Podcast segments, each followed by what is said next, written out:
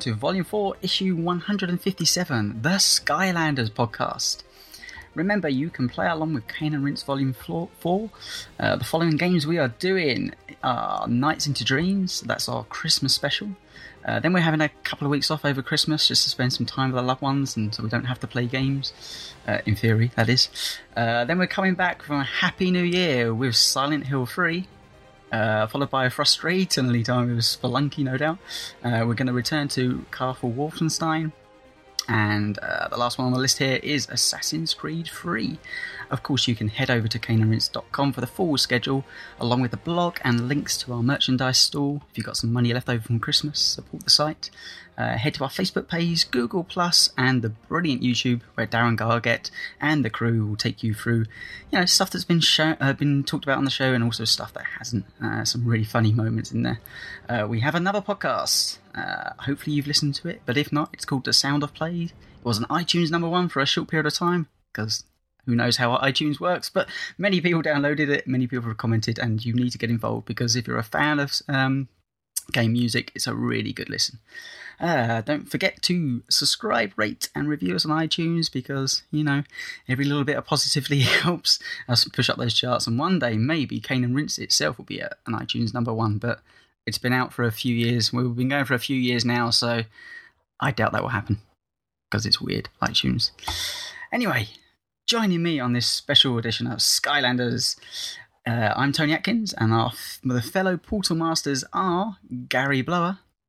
Hello, Tony. Hello. And Brad Gallaway. Boom. Boom, baby. right, let's get this show on the road as we're going to attempt to cover all four Skylanders games and talk about the impact it's had on the wider industry. So let's kick off with some crazy statistics at just how popular this franchise is. So, this is what I've managed to drag up. As of February 2014, the Skylanders series had crossed the threshold of 2 billion in, uh, in sales, with 175 million toys sold, making the series one of the top 20 highest selling video game franchises of all time. Bear in mind that these statistics do not take into account Trap Team, the new released entry in the series, but you can see we have a behemoth on our hands. So, with all that said and done, what the hell is a Skylander, and why should you be one of the millions parting with your hard earned cash to play it?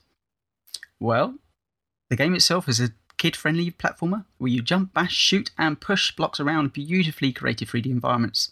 But of course, the real star of the show here are the Skylander figures themselves. So, for the uneducated, each figure contains a chip which communicates through a portal of power. Now, a portal of power is this, well, it changes from game to game, but the general basis is it's this, well, portal. Portal it's of power. A, yeah, it's the portal of power. It's um, it's a a little platform. I was going to say to to to the uninitiated, it's an RF reader. Basically, it's a, Yeah. you know, it's it's your Oyster card reader or your yeah. So it's a little platform, normally a glowing light on top. You uh, you drop the the Skylander figure. It reads the Skylander, the base of the Skylander figure, and sends that figure into the game where you start to play it. The figures themselves, uh, once you've done that anyway, the figures retain several key stats, including gold earned, levels obtained, and upgrades purchased, which means a figure brought in the first game, Spyro's Adventure, can then be played with all its stats retained within the other games in the series, so it becomes your own personal Skylander. So, I guess the first question is Gary, Brad, why do we spend hundreds of pounds on these things? And how many do we have? And what are our favourite figures? I had a look, I- and I realised I actually started buying the figures before I started playing the game. That's bad, isn't it? That's like when you buy a game before you get a console. yes, I think I've done, that as, I've done Yep, that as well. me I bought, too. I bought Tekken 2 before I had a PlayStation. I bought that before PlayStation. Yeah. I've got Fantavision. Yeah, but anyway. Um, I think for me, the original uh, kind of allure of it was was the the, the figures themselves. I thought they Mhm. just looked really cool. Um, and initially, I just kind of I think I just bought like a couple of packs. Um, just to stick on the, I think as you call it, Tony, the epic shelf where you put all your kind of gaming memorabilia, and um, and it and it went from there really. And then once you start playing the game and you start uh, sort of getting into the the fact that it's it's like a, a mascot adventure game where you've got just hundreds of different mascots that you can play.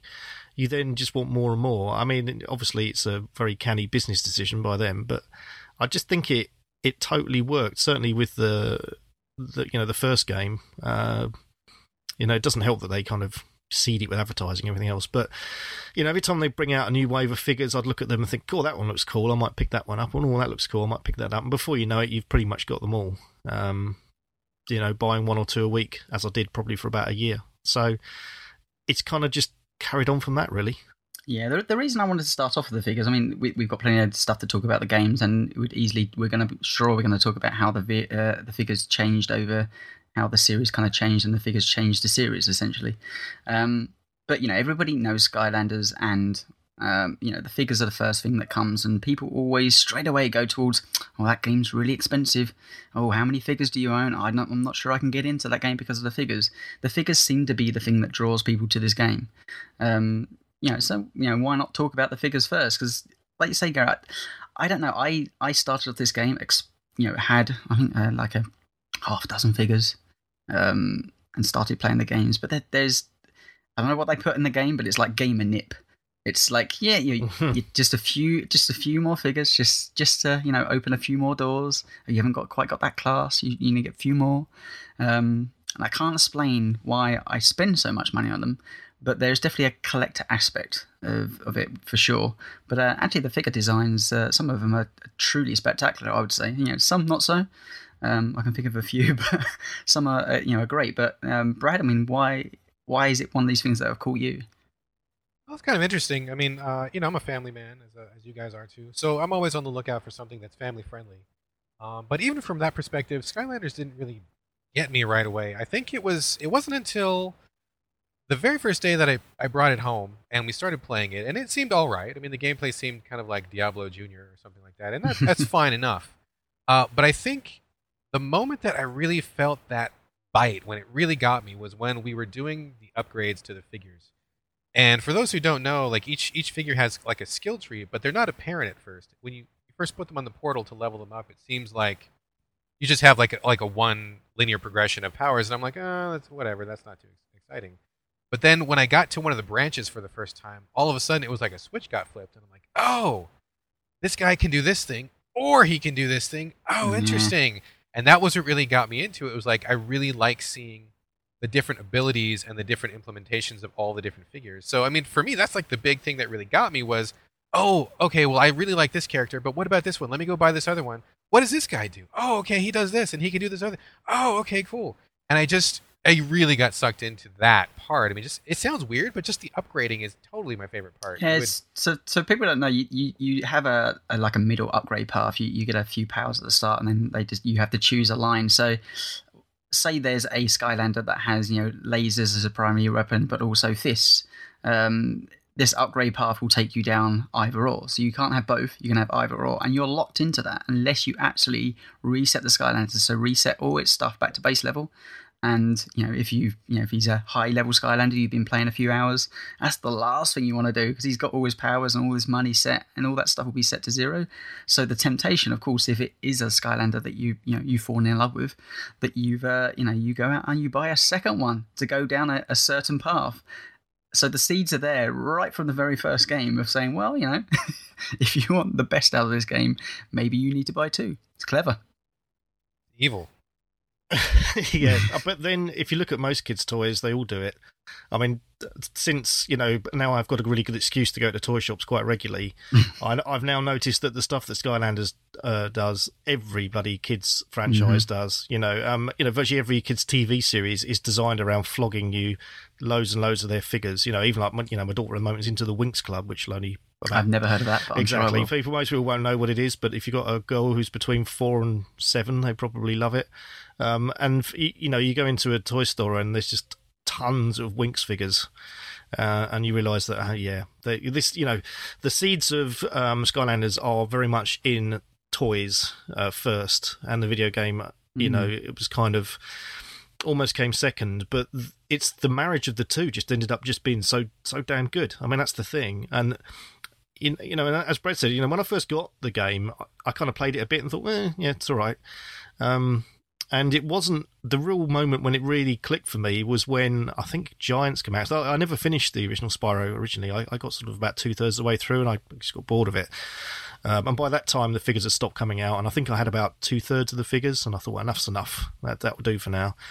But then when Giants come out, and my daughter was then old enough to play it with me, it turned into a completely different game, and um, uh, and I think that is a, a, another aspect of it that I think is very appealing, to, you know, especially to a parent, because you're always looking for things you can do with your kids, and especially with my hobbies. You know, my you know, I love mm. my board games and, and, video games. I'm always looking for games that I, we can play together, um, because you know, funny enough, a lot of them you can't. You know, they're yeah, as Brad was saying, you know, they you know they're murder simulators or you know all kinds of other lunatic things that you just can't play in front of your kids. But actually finding something that you both can do is like a magic, you know, it's like a real magic thing, and um, and that's when it really clicked. And of course, then I've then got somebody else nagging me to get more figures, you know, and that's an even better excuse. So. yeah. Uh, but you know, it's funny you say that, uh, Zan. That's entirely true because uh, you know I'm doing my work for GameCritics, and I, I have a stack of stuff I need to review. And I noticed that I'm actually getting really, really far behind in my review duties because like 90% of the stuff that I get in for review, I can't play with my kids in the room. You know, like one game's got way too much swearing, one game's way too bloody, mm-hmm. game has way too much sex, and I'm like, ah, you know, I can't. You know, my, my hours of gameplay are like whatever time my son goes to bed, then after, and then it's like until I get too tired to play anymore. So when you do come across something that's not terrible to play and your kids can be in the room, you really kind of glom onto it, which is one reason why Skylanders has uh, stuck around so long in our house. It's funny you say that. My girls are, are two now, just turned two, and um, they are really influenced by stuff they see on screen. So whether it be dancing, which they love to do now, or starting to sing, which they adore, but we've started, you know, to test the boundaries to see what we can and, and can't watch on TV. And like, there's been a few things where um, I think we were watching a Taylor Swift video where you know she's a little, you know, she kind of you know gets a little angry and beats up somebody in the video, and like just completely harmless. You know, just didn't even think of anything of it. But you know, my uh, one of my daughters started to reenact that stuff out, like really blatantly. That's what she was picking up from, and so we ended up stopping that video, and she calmed down from it. It was, it's like, oh my god, yeah, this this stuff does have an impact, certainly at a younger age. Now, my my problem is if I get the Skylanders out, then that is a figure that is up and on a glowing portal that the first thing they want to do is just grab the figure and take it off the portal. So it's a nightmare. I have to play this stuff like I want to play it, but it's played behind the glass cabinet. So whenever I need to change the Skylander, I have to literally like open the glass cabinet, put the Skylander, shut the door again, and go no, and give them a couple like you know pop fizz or something like that, a, a figure that's pretty much you know indestructible uh, that they can play with and, and, pretend to play with daddy. That, so that that will change totally. And, and to be honest, that's how um, I think uh, really young kids get into Skylanders because the portal is is the is the magic trick to them, mm-hmm. and certainly that's how we started. In that she was basically my portal assistant, so she would take them off and put them on. And of course, now you know now she's nearly six, we've reached the point where she plays on her own now. You know, so I don't have to do any of that. actually, we're we'll get on to Trap Team, but you know one of the the things with Trap Team is they've added a portal, which is basically a sound trip on the portal, and the portal talks to you back, you know, talks back to you, uh-huh. and um, you know something that I haven't necessarily enjoyed much, but my kids love it. They think it's yeah, the, the, best but, thing ever. You know, the portal's yeah. shouting all this rubbish at them, and Same they're just here. sitting there giggling, and every, they want to put the different figures on because each time it makes a funny noise. So yeah, she does. I mean, I uh, yeah, we'll talk about more in detail later, but yeah, that's the thing that struck me was that. I didn't necessarily get it, but as soon as a, a child saw it, they were well into it, and I thought, yeah, okay, I've got to remember that this game is designed for children, and so this this this this thing, this gimmick, really appeals to kids. Yeah, well, it's I mean, it's, it was different for me because you know I when I started playing this, my kids were very young. They had, no concept what was going on. Yeah, there's. No, I think that the reasons.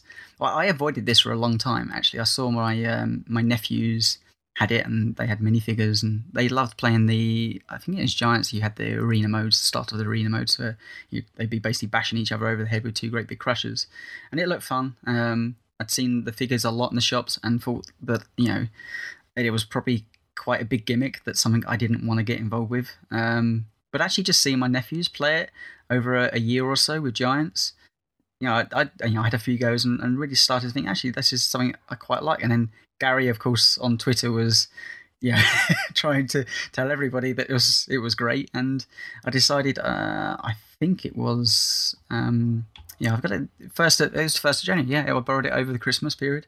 First of January, um, I started Giants, and within two weeks I'd completed Giants and Spyros to um, I think it was a hundred percent. So yeah, both or Yeah. unlocked all achievements, which th- um, is quite hard because you have to go through it multiple times, unlock different difficulties and different challenges Yeah. and stuff.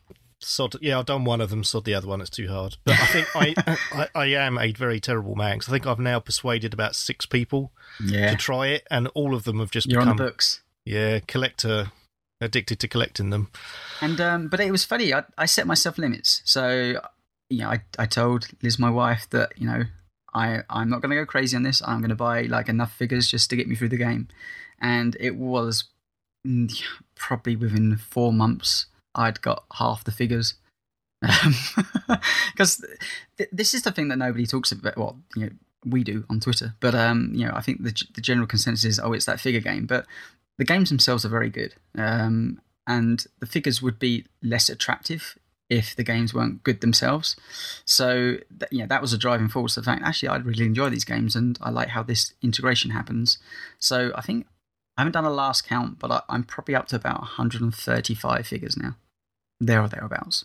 Uh, Um, well, all of Spyro, all of uh, Giants, not quite all of uh, Swap Force, um, and then Trap Team I'm all over the place with bits here, bits there.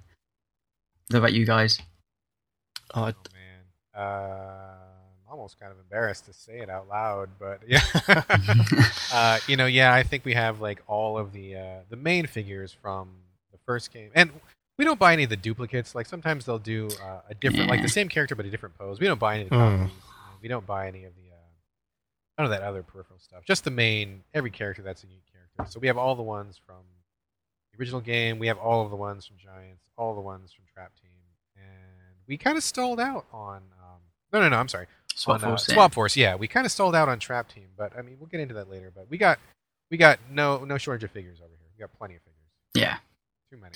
And I I've got all, all I'm my exactly- figures. Sorry, I, so I got all my figures sitting here in front of me. I've got a shelf in my uh, my gaming stroke computer stroke you know room, my room, and I'm looking at an entire shelf of all the figures looking down at me at the moment, and they're awesome. It looks brilliant.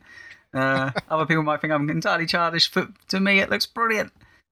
It's okay. Mine are mine are all mine are all in um, boxes uh, like uh, those presentation ga- cases they sell. So because otherwise, yeah, it's just too much. I mean, when I tend to play it, I tend to sort of pick a selection Your favourites, and then, and then well, just for whatever I'm going to do. Because I mean, I still do go back to Swap Force quite a lot, so I tend to think, oh, I might, tr- you know, there's some characters I've not leveled up, so I think oh, I'll pull those out and I'll take one of each element and I'll I'll just crack on with that.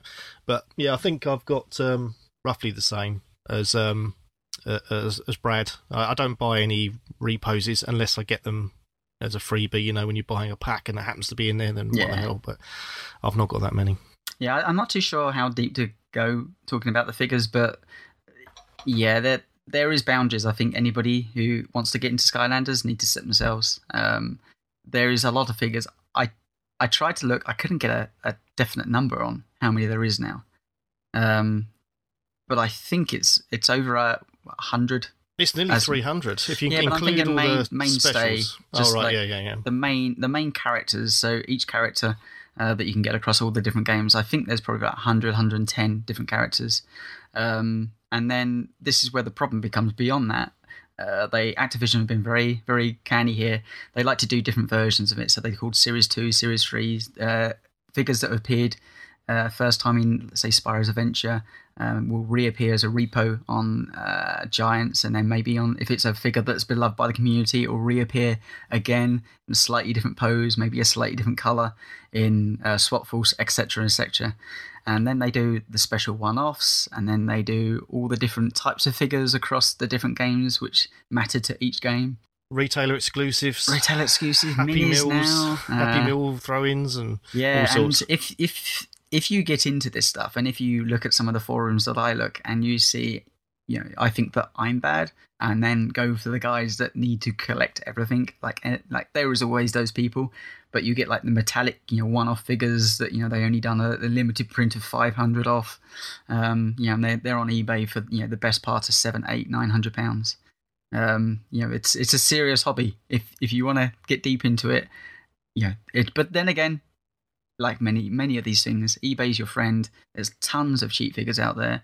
Um, the fact that they release a new game every year means that they like to make sure that the old infantry out the back is cleared out as well. So quite often you'll see buy one get one free, or you know three for two deals. Certainly with the older games. So a lot of that stuff can be, be got a lot more cheap. But I wouldn't like to put a figure on how much I've personally spent on Skylanders. Um, best not to think about things like that. no, No, no. That's the same with that my- up at all. No, it's a hobby. It's the same when I look at my ball games. I look at the wall behind me, with all, and I think, how much is that worth? And I think, no, don't even think about What it. What the wall? Yeah, it's a nice plaster on the wall.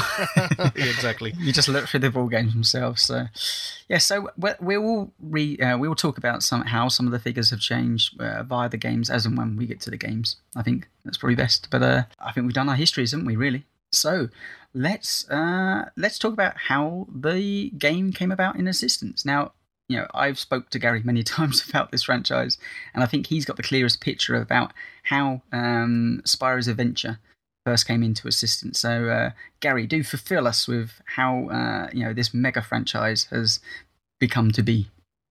Well, my understanding is that this idea of doing uh, a video game with toys that interacted with the game have been hawked around for some time. Uh, Mhm. I- there is this there is this rumor. Yeah, I mean, I don't know if it's an urban myth or not that uh, Nintendo were approached, you know, something like eight or nine years ago, with the idea, and they said no, it's you know, it's not something we're interested at this time.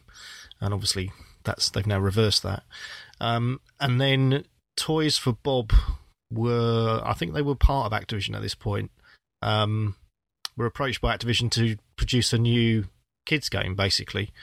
Um, and they started doing various prototypes, and they, I think they looked into doing a a new Spyro game, like a, a relaunch of the Yeah. Spyro franchise.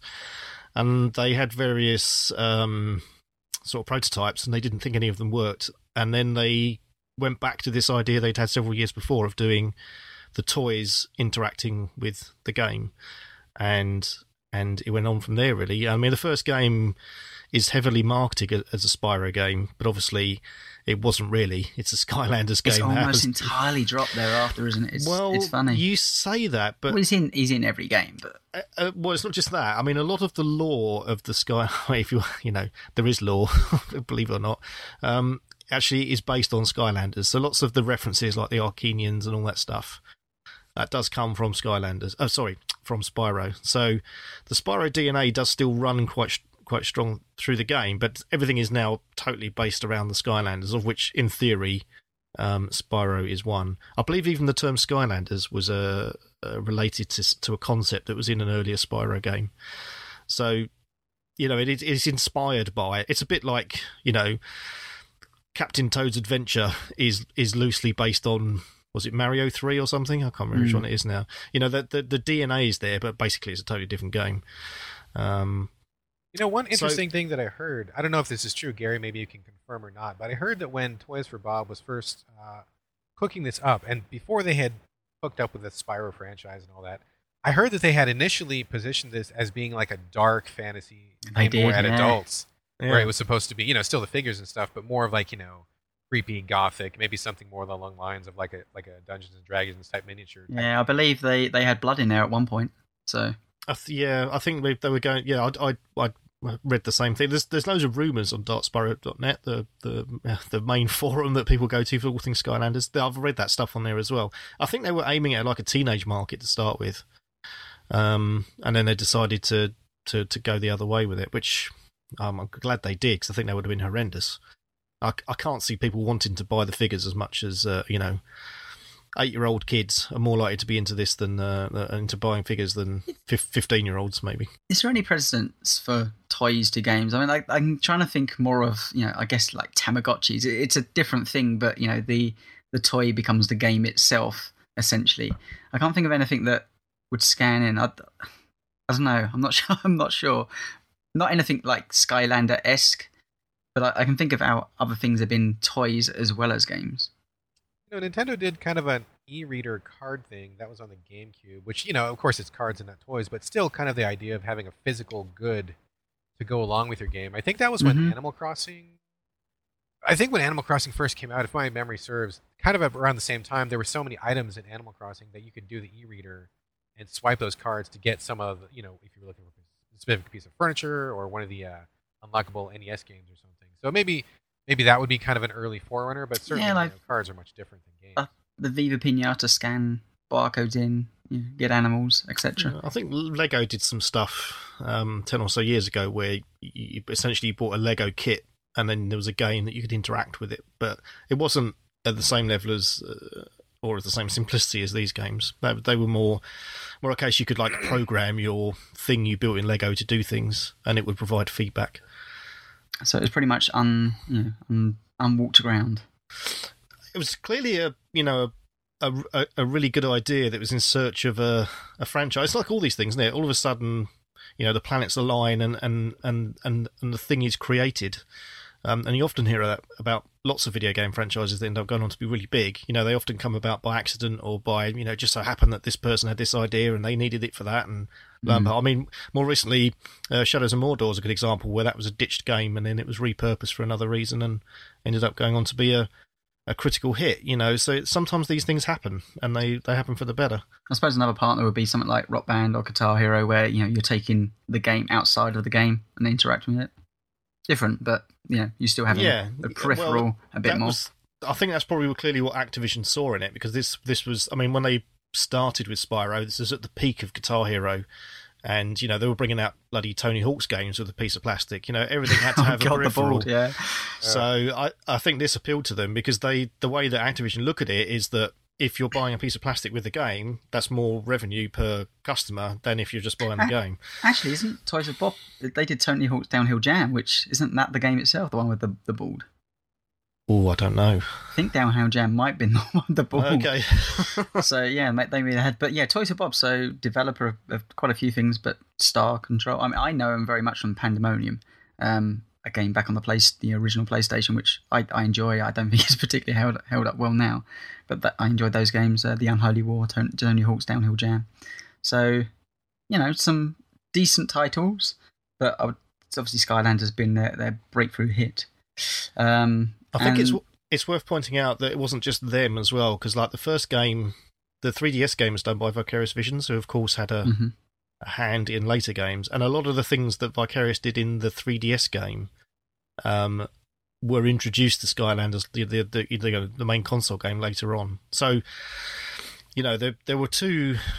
Uh, you know, it's almost like it, it, the the series has two parents, and Toys for Bob were very much the main parent to start with, but you did have Vicarious Visions along for the ride as well. We'll get into the Call of Duty analogy later on towards the back end of the game. um, yeah, so Spyro's Adventure, um, released in 2011, uh, October 2011, uh, on the 3DS, PlayStation 3, Wii, and Xbox 360. I think that was all. So PC port. I think there was. Yeah, it was. It's, was the, only, it's the only one that's on the PC. Yeah. That's why I took it off there. I was like, was it on the PC? it, it's it's uh, my friend at work's got it. It's virtually unplayable. It just crashes all the time. So I don't think they put a lot of effort in it. Super. Um, for all the platforms that are available at the time. So this one's a weird uh, game for me because I, I went backwards in the series. I played uh, Giants, which was the latest one out at the time. Swap Force hadn't quite come out yet, so I played Giants first and then went backwards to Spyro's Adventure. But even so, um, just going backwards, and it would only been what eighteen months, kind of going backwards between those two. Um, I don't think it's a, a, game that has particularly aged well. Um, I have to say, its its interface is is very clunky. Uh, there's a you know a lot of very basic menus, um, but what you can see is the seed being sown for this franchise getting you know a, a lot bigger. a lot you know um, better. Um, but the main game itself, it's got some quite interesting boss battles, but it's I don't know. I didn't. I out of all the series, it's the one that I found the hardest to play through. Interesting, as in here comes wave after wave after Yeah. wave of things you have got to run around. yeah, interesting's the word. Yeah, the, the boss battles in the first game I found obnoxiously bad, but um, but I, you know, you can let them off when everything else is is pretty good. Um, I understand what you're saying, Tony. I think the uh, the thing to bear in mind is I I think originally it was it was designed as as a Wii game. Um, and those menus that are in Spyro's make a lot more sense when you play pointers, it on, on a mm. Wii. Yeah, because I can see that. I've actually bought uh, for my sins. I have copies of all the games on both uh, a, the Nintendo Wii or Wii U, um, 3DS, and another console. Um, and the Wii ones actually hold up better. So, um, I actually, you know, I actually feel that playing Spyro's Adventures now on the Wii feels better than playing it on the PlayStation 3. It, doesn't feel as clunky and messy. You can clearly see that it's it was designed originally for a you know pointer and a nunchuck. Mm, the the levels are quite tight. Um, even for a game in 2011, we can say that now. It it doesn't look fantastic. Uh, it feels very much like that there was definitely a Spyro's game in there, and it was you know kind of modified around this idea. Yeah, Um, I mean that's one of the reasons why there's no jump. yeah, this this is a weird thing to get uh, caught up on, but it, if you're in a, into Skylanders, it does exist. Um, they introduced jumping in the game in uh, Skylanders Swap Force, so Well, no, three the 3DS versions all had jump and double Okay. jump. I've Um, never played the 3DS version. So Ah, you see, Vicarious Visions did those, which is why it's interesting because they the stuff they introduced in the 3DS game they brought into Swap Force, okay. so they all had jump and double jump. The reason the original game didn't have jump is because it was designed for a Wii, and if you think about the layout of a Wiimote and a nunchuck, you've not got enough buttons for all the different attacks and jump as well. Fascinating. Brilliant. I love it. Yeah, okay. I can see that. It, it doesn't necessarily affect the game. There's jump pads, so there's little blue glowy pads on the floor. You hit them, you jump up into the air, into the areas that you need to go to. It's just an automatic jump. You know, many games have had them before. Uh, you don't really feel like you're missing it when you're playing through the game because you don't, you know, you haven't, had it in in that game before. So it's not until Uh, I, I don't know, Tony. I got to stop you right there because you know what? I played that game with my kids. There is nothing more torturous or sadistic than trying to get two people on those jump pads to make the Yeah, same jump at the same time. totally. It is absolutely awful. It is so rage inducing because because one person's jumping up and the other person didn't quite do it. So that person, you know, the game um, kind of moves your characters back together if you get too far apart. So if one person jumps up and the other one isn't right next to them, the game warps the other person back. And by the time that first person comes back, the other person's up in the air and you're going back and forth. And sometimes the depth is hard to find. And when you're playing with a small child, it is the worst thing Okay. Yeah, in the did- world to try to get those did- pads to I, work. I can say I, I attempted to play Sky, Skylanders Giants with my wife, and that didn't go so well. And that was the last, the one and only time I tried to play it. So, you guys had a I can fight that night, didn't you? Did you sleep on the couch that night? well, let's just say one of us is more gung ho. The other one was more, I'm going to pick up every single piece of treasure. I Uh, bet, you, I bet you had you had the thing, Brad, where where your son's saying to you, "Can you get me past this bit, Dad? Can you get me because you because you you've jumped up onto somewhere, and of course they can't get up, and so then you you like you swap Ah, controls yes. and you try, and then of course as you do that, your bloody character falls down, and you got to do it all again. It drove me absolutely mad. I Oh, I totally terrible. agree. terrible, terrible, terrible. so, what platform did you play on, Brad? And you know, your overall thoughts of the, the original game? Um, I think in the original game, I'm pretty sure it was 360. So, um, you know, just standard console, and uh, had just all the basic stuff. It was, I mean, it was fun. It's really good. I think that the jumping is the thing that really sticks out to me the most as the part that just really was so incredibly awful. That for a game obviously designed for children, how did they ever let this get through? It, it just it seemed to me unbelievable. Um, and also, I mean, kind of while we're talking about this, I think that the the distance that they let your characters get apart is not nearly far enough. I don't know how you Mhm. guys feel, but when when me and my son are playing, or when me and the wife are playing, or something, it feels so claustrophobic sometimes that you know we just want to go a little bit further out, and it seems like it should be fine for the screen to pan further back to give you more of a view of the arena. I mean, you know, clearly you don't want two people in completely different levels or anything, but it, you're so tied together that sometimes that in itself is a source of frustration. I suppose the answer to that, of course, is always well, just go split screen. But then that always narrows down so much the view of the screen as well. So Yeah. they t- they try to tie you together on one They- screen, and that's hard. They did make it a lot better in um, Swap Force. You could actually in certain areas you could actually move your characters further back, further away, and the camera would pull back, like Yeah, in the main do, hub. yeah. It does it, um, but it didn't do it in either of the previous ones. And I, I got a funny feeling it doesn't do it in Trap Team because I know it's one of the first things I noticed was that playing it co-op, it felt very congested, very narrow, and I thought this feels this doesn't feel right. This there's something wrong here. And then when I went, went back and played Giants, it was exactly the same as Giants basically. So, um, yeah, I, I I agree. I do feel. I mean, if you take the Lego games, they're much better at handling that. Um, They do their dynamic stuff, Yeah. don't they? yeah, I mean, um, and Andy Robinson, who's who's a uh, I- you may or may not have heard of. He does Family Game Family Gamer here. TV. Um, I was chatting to him, uh, funny enough, at uh, Eurogamer about it because he's obviously a big Skylanders fan as well. And uh, he was saying that was the one thing that frustrates him now. His kids are a bit older that they don't do a split screen option because they he finds them just they're, they're just always fighting because his two boys I think are similar age and they're always trying to go in different directions, um, and it just causes conflict. I've seen that with my nephews. I think that's why they just do battle mode now. It, it's terrible, and it's funny because you know in in Trap Team when you go to one of the other modes, I mean we'll talk about it more, but you know you're doing like kind of the tower defense mode, and if you have two people on that screen, you can't see the whole screen at the same time, and it really is like a, a hindrance to your gameplay because there's waves of guys Mhm. coming off from the the part of the screen that you can't see because you have to stay so close together. Really, it's really frustrating, and I don't know why they don't fix that. It seems to be such Well, an easy thing. It's it's also a series that has not embraced online play at all, which is I, I know there's reasons, and I'm sure Gary will t- talk about the Wii issue, but um, you know, it's it's once again, you know, modern gamers, it would be lovely just to, if we had the ability of two consoles in the house to to separate it out, or you know, to play with loved ones across the world, as we've so used to doing other games. It it feels quite frustrating that you know, I'd love to to you know, go to Gary and, and go, yay, let's play some Skylanders and bring each different characters Well, in. But it, it's a more social thing, I guess. is what they're aiming for. Theoretic, theoretically, you can now on the PlayStation 4. You can do that funny, um, you know, share Oh, my God. session thing. Okay, yeah. So Um, massive workaround then.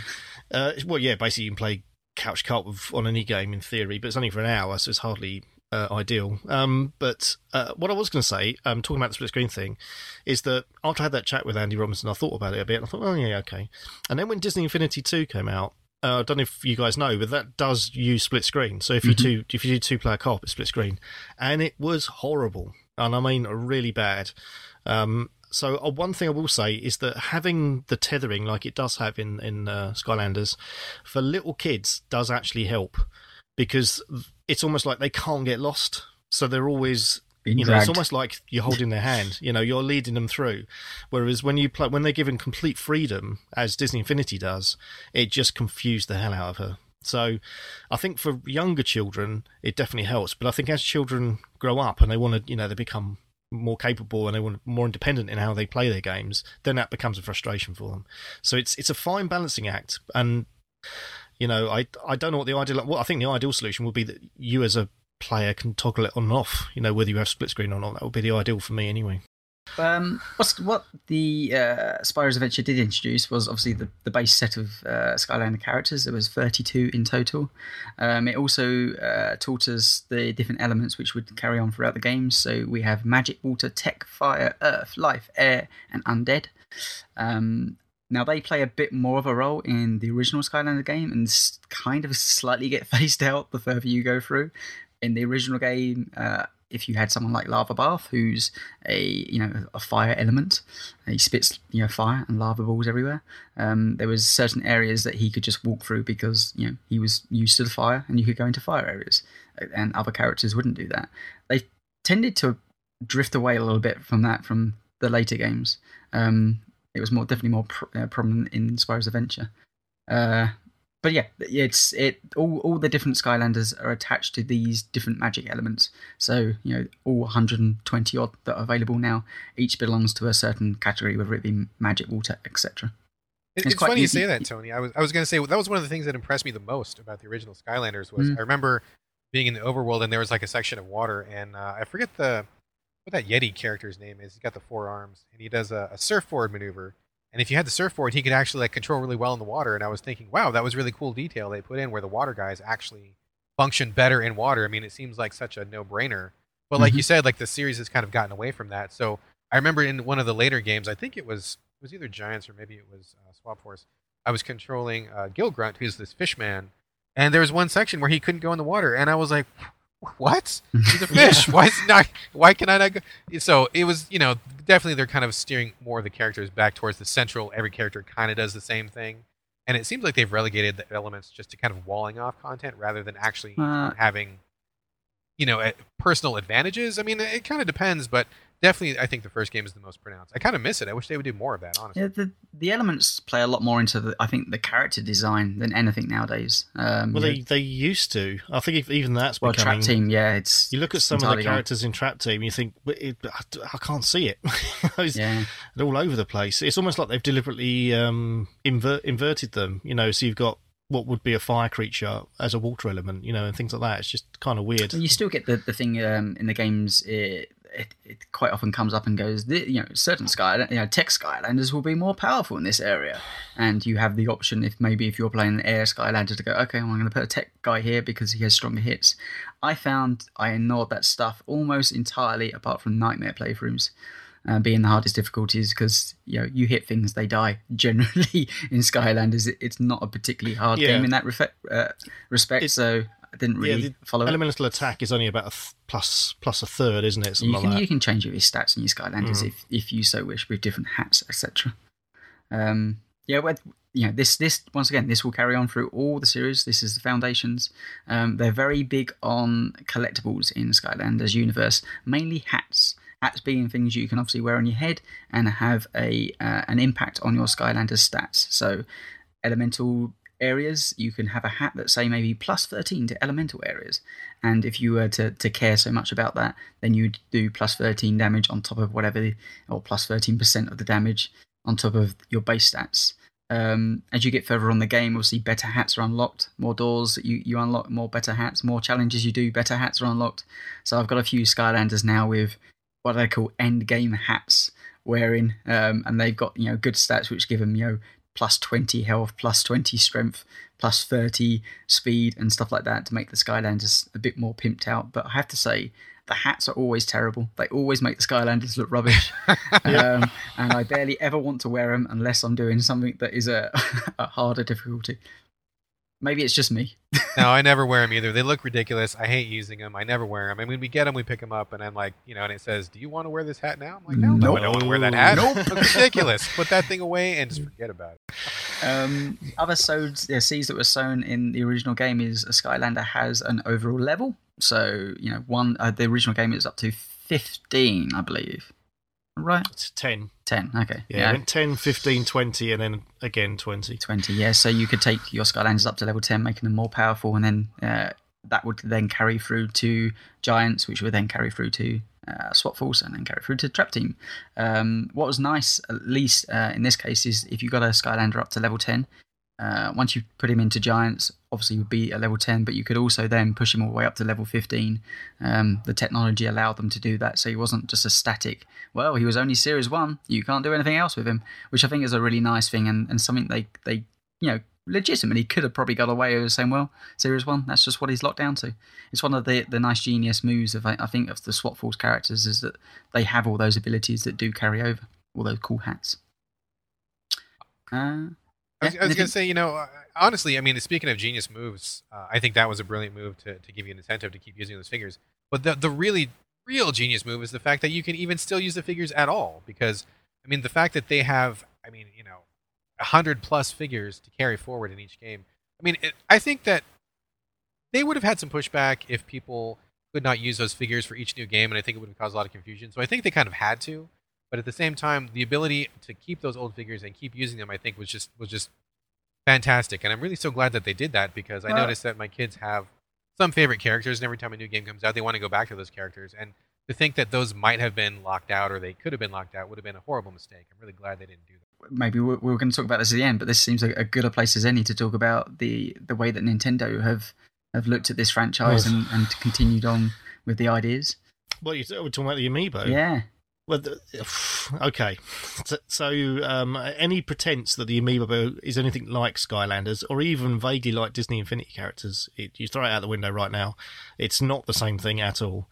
Um, so I was saying, I was saying to Brad and Tony pre-show that um, I would uh, share this anecdote, but um, my daughter and I got really excited because the big toy, toy store near us um, uh, got amiibo figures in. So we went down on the Saturday morning, you know, Christmas shoppers everywhere, so it was hellish, um, and went in and. Uh, they had, you know, they had all the amiibos there, so we picked up a Mario and a Peach because, you know, basically I picked up Smash Brothers and we both played it and she she really enjoyed it. So I thought, right, okay, she enjoys it, I'll go and get the amiibos for it because basically, if, if you didn't know, I think the only game that properly supports the amiibo is um, Smash Brothers. Smash Brothers, mm-hmm. yeah, you can you can use them in other things, but that's the only game that stores stats. Anyway, we get it back and we you know we scan Peach in and she's really excited to play her. Only you can't play as the character. You can't play as your amiibo. It's basically a Tamagotchi. So it will randomly join you in Smash Brother battles to assist. I just find that bizarre. Now there, there is like one game mode where you can play as them, but in essence, you cannot play as, as the figure. So it's like buying a Skylander that you can't use in Skylanders. It just makes no sense whatsoever.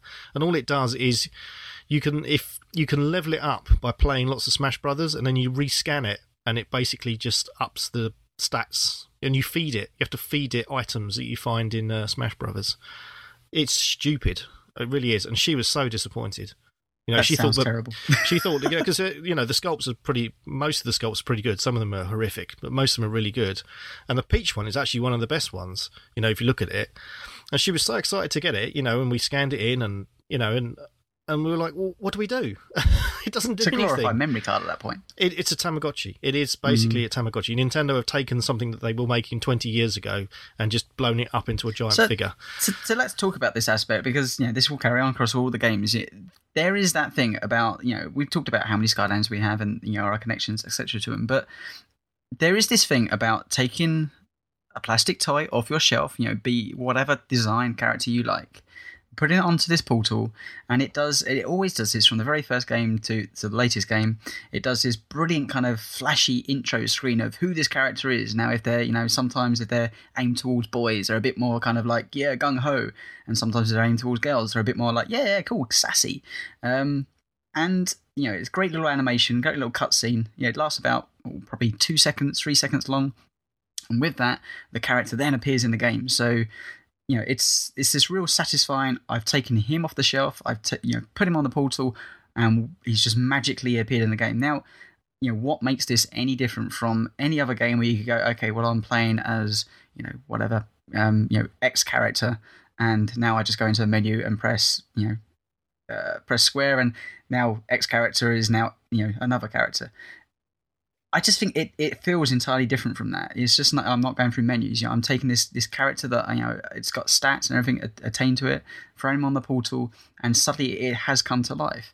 And actually, just you know, it it works wonders for me as an adult. But to see kids doing it is just brilliant because they get attached to these little you know these toys. They are the toys of their own, and they throw them on. And like I've seen proper arguments between my nephews about who touches who Skylanders because they're their own little toys and they go on there and they have their own stats and they're not allowed to play each other's stuff. And there is a real satisfaction about taking that thing, putting it on the portal, and seeing it magically appear in the world, and vice versa, ripping it off the portal and the game coming to a complete standstill, and you know, flashing saying, you know, put next Skylander on. I can't remember what it says. You know, you know, insert Skylander, whatever it may be, or play Skylander on the portal. I think it says. Um, you know, Gary, I'm I'm sure you can speak more to that with your daughter, um, and of, of course you as well, Brad. Yeah, for sure. I mean, I think that there's definitely something to the tactile sense of just holding that figure in your hand, and then all of a sudden it's on the screen. I mean, it's it's kind of hard to describe, and it's it's really hard to understand until you actually do it. I mean, to give you kind of example, I first saw this game um, at PAX, uh, the gaming convention we have here in Seattle, before before the game was released, and it was just in a booth, and I didn't, you know, I didn't have a lot of information on it. I was kind of just walking by, and I saw someone playing it. I'm like, well, this looks stupid. It just looks like a regular, dumb, colorful platformer. Why would I be interested in this at all? But the part that I wasn't getting was I wasn't the one to put the toy on the portal, and I didn't get that whole loop of seeing it come to life. And so yeah. once you do that, like it's it's it's one of those things that like you can talk about it and you can describe it, but it's just not the same as actually doing it. And like once you do it the first time, it's really quite novel. Like it really is very interesting and um, appealing. Now, uh, I think it's kind of bizarre that in the first game they made a big deal about these figures being sent from Skylanders to the Earth dimension, and when they get here, they turn into statues. And so there was this whole pretense of like, these statues need to go back in order to spring to life. And honestly, that never really connected with me very much. I didn't buy into the the concept like this actual figure was a real Skylander who was frozen because he was on my plane of existence. I just thought they were really cool, and just seeing that figure, like you said, instead of going to a menu, just putting the figure on and doing it so quick and having it be inserted was just really kind of magical. It's really adding that extra dimension to the gameplay that so few games have, have ever done before. So yeah, it, it's really it's really fantastic. I think that is a very special feeling. I've also had this conversation on Twitter many times about you know uh, certainly with, it's come up recently about the amiibo stuff is well you know amiibos you know Mario and Luigi and all these cool Nintendo characters. Like they're so much cooler than Skylander characters because they are these things. And I've tried to explain well they're entirely a different thing really. I mean yes they're characters. Yes there is a game interaction but they are entirely different. They're separate identities today. I mean Disney Yeah. Infinity has done a lot better job of you know taking a, a well-known franchise um, you know taking the, the characters from that franchise and, and building the game around them but e- even that they kind of get the gameplay mechanic wrong about you know this they had this whole mix and mix and match thing but then separating them through the different games which just felt just crazy uh, to me um, Well, that's I think, as I said at the beginning, that's really part of the appeal for me is that they are they're, they're characters that you're going to discover. You know, that's the excitement I get. Mhm. You know, I'll get a you know, I'll get a new uh, Skylanders character. I'll pop it on the portal. I'll have an inkling as to how it's going to play. Maybe you can sometimes you tell, can tell from the, the design yeah yeah, but they are all different. You know, okay, we're getting to the point now where there are, you know, some of them do have a whiff of repeat around about them. But I mean, we've got 120 plus characters, but you know that that to me was like the big draw. You know, I'd get a new one, I'd chuck it on the portal, and I'd want to level it up and just explore all of its abilities. And like you said, you know, that level up track and the fact you could then choose its route and which specialization you were going to take it. The fact that every character I get, I can I can have that experience with it is a big draw for me. Whereas, you know, when I get Mario, I know what Mario's going to do. You know, I know what Mario does in Smash Brothers. He's just going to do that in every other game. He can throw fireballs and he can jump. You know, and and it, it, they just don't have. There is this, there isn't this discovery. There is this, unknown that you're you're seeking to find out more about. There's, it's yeah. I, well, I'm- Activision have, have the hardest path to actually go down because like Nintendo can take the Mario figure and go, "Yep, we can just design him around Mario." Um, Disney can obviously take you know characters. You know they can take Buzz Lightyear. Okay, he has his you know his laser gun, etc. Like this is you know Woody has his horse. You know they can follow that path where you know Activision have to have to form um, you know relationships with these characters that you're actually playing in game. They have to spend a bit more time of saying, okay, well, why would you want to purchase? And now you have purchased this this character. Why should you play it? Because yeah, at this point, you know, I have you know hundred plus different characters to play. You know, why do I focus on certain ones? It's because you know it's like, well, I, you know, I prefer the way that that character has a, a long range attack, or he does, you know, he moves a bit a bit faster. So I, I think in some respects they have more um, freedom to to you know create more interesting characters at the same time i think they they have the you know quite limiting well it's down to you guys you got to create the characters you got to create personalities for each one of these different skylanders yeah. and it, it yeah. Go ahead, go ahead. I was to say it, it doesn't always work either. I mean, it's worth you know out of those 120 characters, you know, I probably really like playing with about 30 of them. Um, but the, the fact that they've actually gone that extra mile to create those different ones, I think, is you Oh. know is, is I commendable. can, I can think of one bash he's like a a chocolate looking turd as i've always described him he's basically just uh, this crocodile type character he bashes Yeah, his I, tail around. I don't like Bash. He, lo- he looks terrible and he plays terrible, and it's one of the ones Yeah. that you know I have him as a figure, and he will never be used. Um, and I always refer to him as the turd guy. It's it's ridiculous. But that then- was one of my favorite Skylanders back. Oh no! There you go. you like Turgman? Well, no, that's perfect because it really goes to show like how much var- variety there is. I mean, I thought Bash was fun, and you don't like him, but I mean, the fact that we can have a, a number of different favorites is great. And to me, you know, it really gets back down to the gameplay. I mean, we've kind of touched on the gameplay uh, a little bit, but I think it's really satisfying to take a character and go through these levels. I mean, it's it's pretty basic stuff in terms of game design, but it's satisfying. It's done well. But the thing, the spin, is really like the powers of these characters. Like Gary said, getting a new character and exploring those new powers. That's totally the best part. Like I'm really very curious about each new character to see well, what does this guy do? You know, he looks like this, but then when you look at the skill tree, oh, he's got this totally other thing that he Mhm. does. And so just just simply the feeling of going through these characters and each different attack that they do, each different technique that they do, it really gives the game legs. I mean, every time you play with a new character, it's almost like a new experience. And if you, you know, mix and match with some of the later figures, there's just so much to dig into, and I'm really pleased with um, the depth of some of those characters. It's Yeah, more than just a recognizable figure. It, there's actual gameplay behind them, which is great. You'd also think that you know that sometimes they almost you feel like they should break their game design essentially because they've got so many different characters with so many different abilities that can do so many different things that somehow they have to base a game around all that stuff without breaking their game design. I found a couple which I think, to me anyway, are a bit too overpowered uh, and vice Well, versa. I think well, Terrafin definitely. Terrafin. Uh, if anyone's not played the game, basically he can go underground. Little shark dis- dude, He yep. does, he's a little shark dude, yeah. And thematically, he's a shark that lives in Earth, so he burrows, um, which means he makes some of the those ridiculous boss battles yeah, in the first traps. two games Yep. uh, that much easier because you just basically burrow underground and go underneath them all, um, which is not a bad thing because those were horrible, and he made it really easy. But I mean, he's, that's one example of a mechanic they've introduced in a Yeah, so, character. so it's that- not just you know you, you fire guns and you um you you hit people with big fists. I can think of the things like um you know Gill Grunt where he flies around with a jetpack because he, he's a water based one, so he flies around a jetpack and you can strafe around the environment and he fires a big water hose which kills things and you can fire also you know his his wow power which is basically his, his top graded perk is he starts firing fish and seashells and stuff out of things and making more damage.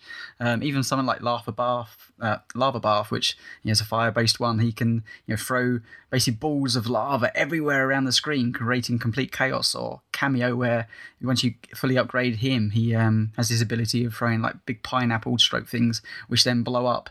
And once they blow up, they create you know a dozen more pineapples. So all you need to do is span the button and create basically just a complete array of pineapples blowing up everything that's in the environment around you. Um, yeah, so there's there's certainly ways to kind of fudge the game, but it's it's fun because of that. They're not too serious with it. They're not like, oh, okay, well that's ridiculous. They're just going, yeah, go have fun, enjoy that character. You know, you've earned it. You've you spent X amount of money and time to get get that wow power. So have fun. that much more powerful. I know they they nerfed them by making them really slow, slow, slow. but they were super tough. Um, and again, even to this, even like in Swap Force, if there was something I was finding very difficult, or if you had any of those kind of puzzles where you got to smash something up, uh, you can still to this day just chuck a giant on it and just shoot at it and it will destroy it. You know, so they they it the giants.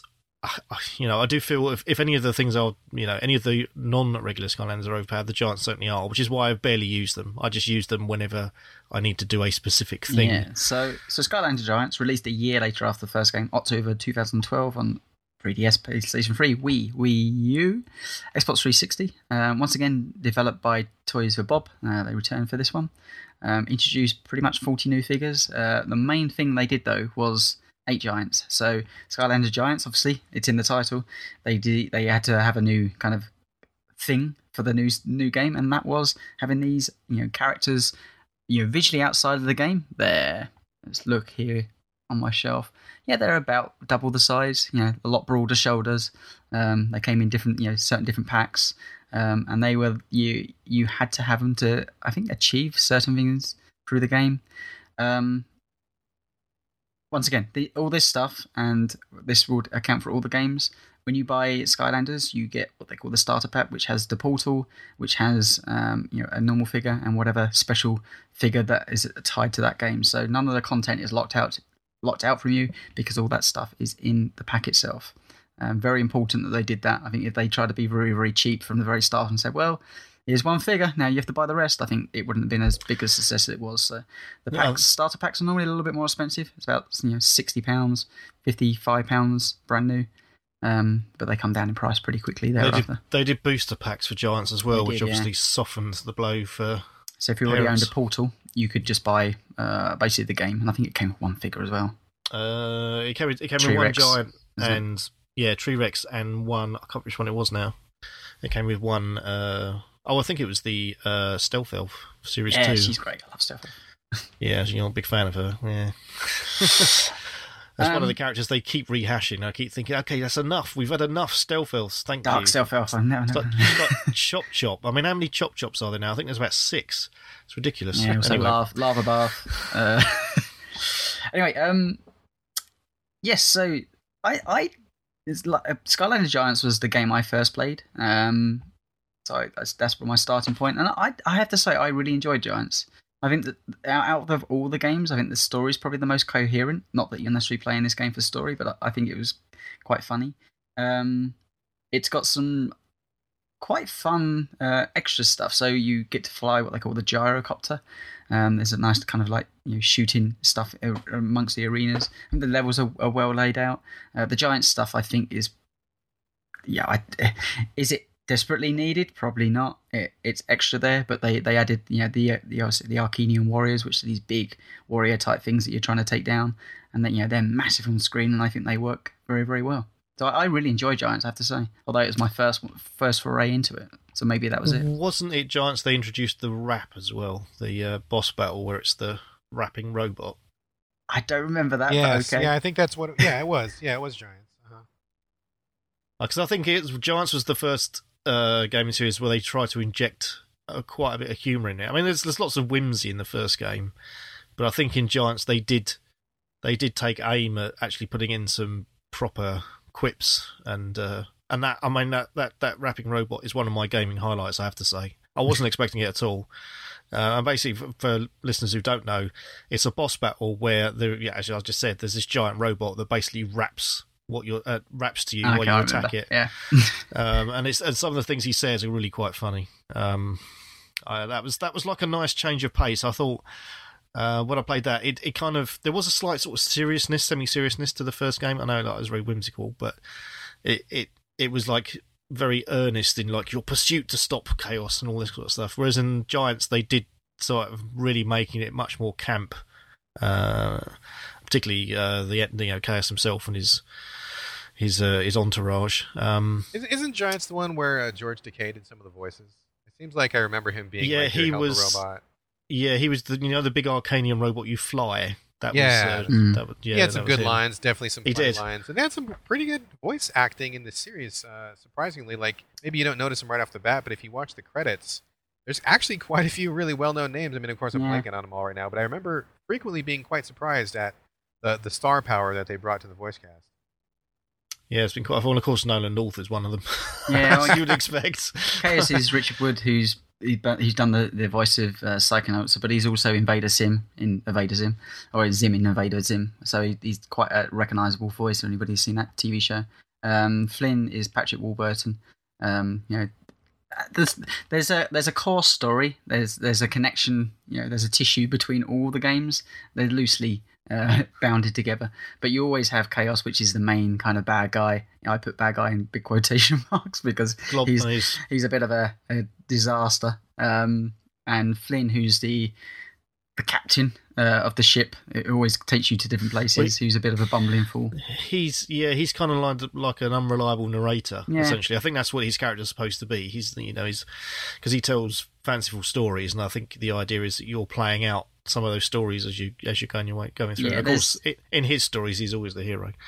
Uh, there's a uh, an email or we we get earlier from Logic Sword who he describes this well. It, it is quite hard the story because obviously that you know they can't talk to you as you know anything other than you. You could be one of a hundred different Skylanders, so you know it's it's very hard for them to base a story around you as the player. Um, so they, they do a lot of story work you know, within a set group of people. Uh, Cali is another one that tends to, to reappear Gl- across Glumshanks. multiple games. Yeah, Glumshanks, who's the um, Chaos's uh, sidekick. I say I call him a sidekick because he's clearly more intelligent than Chaos ever will be, and probably if given the chance, he would take over the, the universe, but or Skylands. But uh, you know, he's always just his minions, and you always get the minions. Always just you know a kind of Chaos is you know crew of idiots that you're going to kill throughout the game. Um, and there's there's some really quite funny in-running jokes across the series, such as yeah, sheep's a sheep are Yeah. this uh, in-running joke that they're really evil, terrible things. Um, and yeah, there's yeah, it's good, it's funny. It's not great. I'm I'm not going to say say it's a, a brilliant piece of storytelling, but It's- um, they, It's on a par well. with, with with its with its peers, like you know Ratchet and Clank and yeah. Jak and Daxter and the, and the like. It's it's very uh, the, the humor is very similar. Um, it's slightly less adult than obviously Ratchet and Clank got to, but um, it's it's pitched at around the same level. But I, you know, sometimes they do put things in there that surprise me and do have me laughing. So you know, hats off to them with that. It's interesting though, for for as much as they put into the story. I mean, there's tons of cutscenes, like you said, they're kind of uh, younger, skewing, or, or meant for kids. Obviously, I gotta say that uh, my kids hate those parts. They think there's way too much talking. They think there's way too much dialogue. Every time we get to a cutscene, they're like, "Ah, just skip it." And it's usually me or, or, or mom who wants to like watch to see what's going on. Uh, but they like even that so, all games though? Is is that just Skylanders itself, or is it they just like I want to get back to the action for every Uh, game? I, I think we kind of skew towards action in my family, but I think in Skylanders especially because usually we're all having a good time, you know, running around, bashing, collecting money, doing all this stuff. And man, when those cutscenes come up, I I gotta say, I really do think they are too long in general. I don't know. Yeah. I mean, they're funny, but it's like, uh, you know, less is more. Well, I think. Um, yes, so let's move on to Swap Force. Um, yes. October 2013. Uh, once again, a year later. So this is when obviously um, Activision have realised the money-making potential of the Skylander series. Um, you you definitely got the feel from Spyro's Adventure that it was a shot in the dark. Um, they've you know somebody obviously convinced them. They threw some money at them. Money at it. They I'm surprised they did as many figures as they did for the first first one, but it was a success. Um, and you can see they had a year to get the next one out. They felt that they had a year to get the next one out, and a lot of that stuff it felt very much like they iterated and improved on the areas that probably needed iterating and improving on. Um, added a bunch of new figures, um, but it it felt very similar. Um, you know, there there was the flying levels, etc. They they expanded it enough, but that's all it was. It was enough from the first game because they had a year. Clearly, at this point, they they must have. I'm, I'm not sure how long Swap Force was in development, but it must have been running alongside the development of Giants because you get to Swap Force and Activision have clearly realized, hang on, this is making us billions, and this deserves proper amount of money being thrown at it. You know, along with the Call of Duty franchise and you know whatever Blizzard are up to at the time. Um, and Skylanders Swap Force is a major improvement over both the first two games. Um, both through, I personally think through the the, figure, the figure design, the portal design, um, the game design throughout. It must have been in development for a couple of years. Um, and because of that, it had a new developer on board, um, Vicarious Visions, who, like you say, Gary, they had hands in the 3DS stuff, so clearly they were, you know, working with that stuff and understood what, what was required of them as a as a team to produce, produce that stuff. So hence the Call of Duty link. It's very much, you know, two two separate teams uh, working on two separate games. Um, and yeah, so I this is I played this obviously after Skylanders Giants and uh, Swapforce. Uh, Spyro's Adventure. It came out on the 3DS, PlayStation 3, Wii, Wii U, and Xbox 360. But it, more importantly, I guess for us guys, it came out on the Xbox One and PlayStation 4. Um, and it looked incredible. It, oh my god! I still think it's funny to this day that this it came out at the same time as Knack. Okay, and Knack is basically Skylanders with one Skylander and a very boring one at that. And I just find it ironic that um, you know the amount of money invested in uh, making and marketing that game, and yet Skylanders uh, Swap Force came out and really kicked it into touch. I mean, it looks ten times better, and you know, rather than having one character you can play, you've got you know whatever it was, ninety at the time. Crazy, crazy. Yeah, it looks stunning. Uh, it, It has to be does. I, I can't. I, I don't want to underplay this because I personally think it's one of the best looking next gen games. Um, purely because it knows, it understands the color palette. There is some absolutely beautiful um, designed areas. You know, they're big as well. There's you know very big areas. There's you know certain sections where you'll jump on rainbows and you'll fly around and you can see that you know the entirety of the level from up above and you you come back down and come to a new area, etc.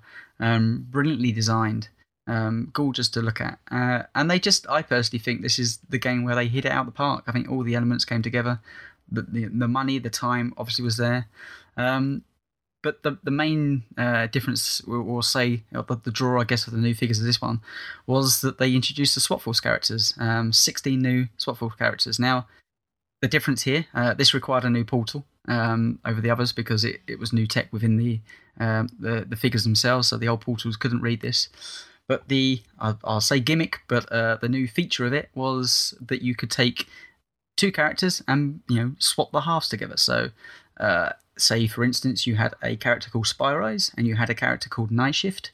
You could take the top of Spy Rise off, stick him on Night Shift, and suddenly he becomes Spy Shift. Um, and so, what difference does that make? Well, they're two very different characters. Night Shift is he's got big boxing boxing gloves on his hands, and he has like a cloud base on his uh, for his legs, so he flies around the things. Uh, has the ability to kind of warp around the area very fast, but he has big boxing gloves. Now, as a character, I really did not like his boxing gloves. I hate. Oh, Yeah, he's one of my favourites. Here, here we go. See, this is where it changes, and this is where I think the brilliantness of uh, Swap Force was. I'm not overly keen on melee characters in, in the Skyland universe. I love things like Drobot, who's a character you can stand back and you fire lots of different, you know, I think it's like cogs you, you fire out out of him. Um, uh, and I, I love all that stuff. But I've never been so keen on the melee characters. Now, so he's a character I never didn't really gel with, but But he's got that also massive punch. he has a really big fist when you upgrade him. But the character, there's a character I really liked called Spy Rise, um, and he has this ability to really fill the environment up with different. Uh, he's like it's laser which takes down any enemy's shield, which is really important. Um, he has this ability to just fill the environment up with, uh, you know, shooting nuts and bolts from his uh, his arms. Um, he can just, uh, you know, he's a good character. He's a good character, but I hated his base. His base was basically a spider base, which meant he he, he could leave bombs and he could uh, kind of like climb through the environment and come back down again on top of characters. Didn't like his base at all. Uh, made him really slow. But I took Spy Rise off and I stuck him on night shift, and suddenly I had a character that was absolutely brilliant for killing things because he has all these great offensive moves and a character that was really great at shifting around the the, um, the environment like super fast. And I made this unstoppable beast of spy shift that was just perfect for me. He absolutely hit my playstyle. And I wouldn't have been able to do that if he was just any one of those other two characters. And now there's 16 different characters, so you have the ability. I think it's 256 different combinations of characters. So from 16 guys, the ability to create 256 different types of characters. Uh, and those characters, you know, you would have characters that would have rocket powered feet around the environment. Characters that you know, um, oh, what's the guy that comes in the starter pack that you know, he'd, he'd brilliant. He'd fire um, uh, water out pe- at people, but you could put them in like little bubbles and they would float across the environment and stuff. Washbuckler, the big. Washbuckler, yeah, the, the base guy. Um, so yeah, the, I I really liked uh, Swap Force and, and the way that it handled its characters. I think it was a, a really intelligent move how to you know progress the Well- game forward. Uh, more importantly, it added an element of play to the figures. Yeah, Um, and and again, it's something which I liked and something that kids dig as well. You know, again, it was something that my, you know, playing my daughter, she really got into the fact that you could swap them around, and we come up with these weird and wacky combinations, you know, to give them a try and see how they would play. And, and more more often than not, they work really well. I think the genius was, in theory, you were creating your own Skylander. You you know, you're taking one part, putting it in another, and going, okay, this is a this is my own creation, or certainly that's how the child sees it. Um, I just, yeah, the I, I I hold my hand up when they announced uh, Swap Force. I thought it was it sounded like the dumbest idea I'd ever heard. And then when I tried it again, a bit like the first time you played Skylanders, originally I thought it was a stupid idea. It was just brilliant, and I am gutted that gutted that they stopped doing the Swap Force characters that they were just for that game because I I just think they're brilliant. Um, they're probably ten of my favourite characters are Swap Force characters yep. and combinations thereof. Oh, I totally agree with you. I think I think they really hit their stride when it came to Swap Force character design. I mean, not only because of the Swap Force characters, which I think a lot of them are really great. Um, ironically, I tend to not mix them up. I like them just the way that they are. Maybe that's just me. But I think it's really cool that they had those little side areas where, depending on what type of locomotion they had, there was like these kind of side missions where some of the people were flying through the, the levels, some were climbing. They were Mhm. a little change of pace from the the core gameplay, which I thought was really cool. And it really gave you a sense that these characters were needed. They were necessary because, of course, you would need Washbuckler to do this climbing thing because he's got the tentacles and no one else could do it. Of course, you would need that guy. Or, of course, you would need this guy with the rockets because there's no ground. You got to fly. So, of course, you need this guy. Make them feel really vital and interesting. But I got to say, they really did a great job on the core figures, too. And I got to say that some of my favorite core figures, that is the non swappable types, just the standard figures, they're really, really good in Swap Force. Yeah, And this is the first time that you see the kind of the two step attack. I'm not even sure how to even describe it, but a lot of these characters starting in Swap Force have one power which kind of sets somebody up for a vulnerability or to, to trap them somehow. Like for example, um, uh, Bumble Blast is one of my favorite of all Yeah. the swap of all the He's other characters. He's great. He's so he, in one move he spits a big glob of honey, and you know that does it, it slows him down or something like that. But then his other move is to fire out a stream of bees, and if if you have honey on an enemy and then you hit him with the bees, then the bees do more damage and they swarm around the guy that has the honey on him. So it kind of like adds complexity to the play. I mean, there's a couple Yep. of the characters that do that kind of multi-stage attack, and it shows like how much time and effort they put into enriching these characters rather than just making them punch or shoot a laser like many of the earlier characters did. These ones really have some nuance to them. I really appreciated that. Yeah, there's I can't remember the character's name. There's a there's a girl who can skate. She's got a similar combo. Um, Well, rollerblades, I think. Yeah, rollerblades. Yeah, where she can basically sort of semi-freeze enemies and then go in with a secondary attack, which does more damage if they're frozen. Um, yeah, I, I agree. Totally.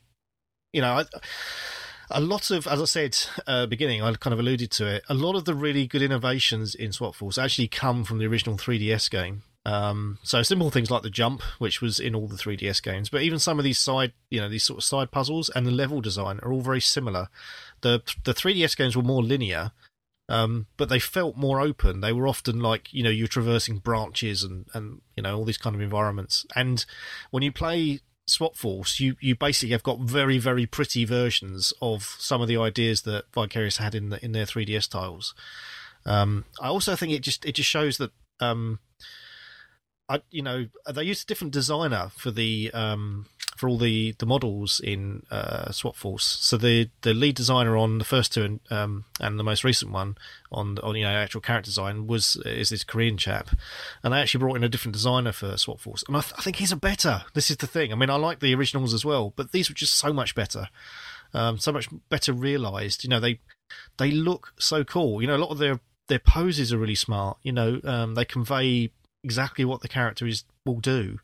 Um, I yeah, they just knocked it out the park. Um, which, in some ways, I mean, I still go back and play Force now, uh, even though I've played through it many times. I know you you do as well, Tony. Yeah, quite a bit. And I think often when I get a new character now, um, you know, I'm kind of disappointed that I can't I can't put it on Force and play it because it, it just everything just seemed to click and work well. yeah, Um, I don't well, we haven't talked about this, but it, it works this way, and it's it's it's understandable how this works. So any character from a previous game will work on the newest game, but obviously they don't go backwards. So you can't take a Swap Force character and let them play on um, Giants, or you can't take what would be the core, so the Swap Force's character. You can take some of the the reposes, etc., that has have programming essentially for that character. They appear slightly different backwards, and then- but they will work. Um, but yeah, you can't take what I'd call the core Skylanders for each new game backwards, which is a shame. You can take them forward, and I and I've done that with Trap Team. I've taken a number of my favourites, which is kind of weird because normally you should go, okay, well, I've got the new characters for this new game. I shall play these, but I, I'm so attached to some of the ones from Spy, uh, Force because Yeah. that is the game I played.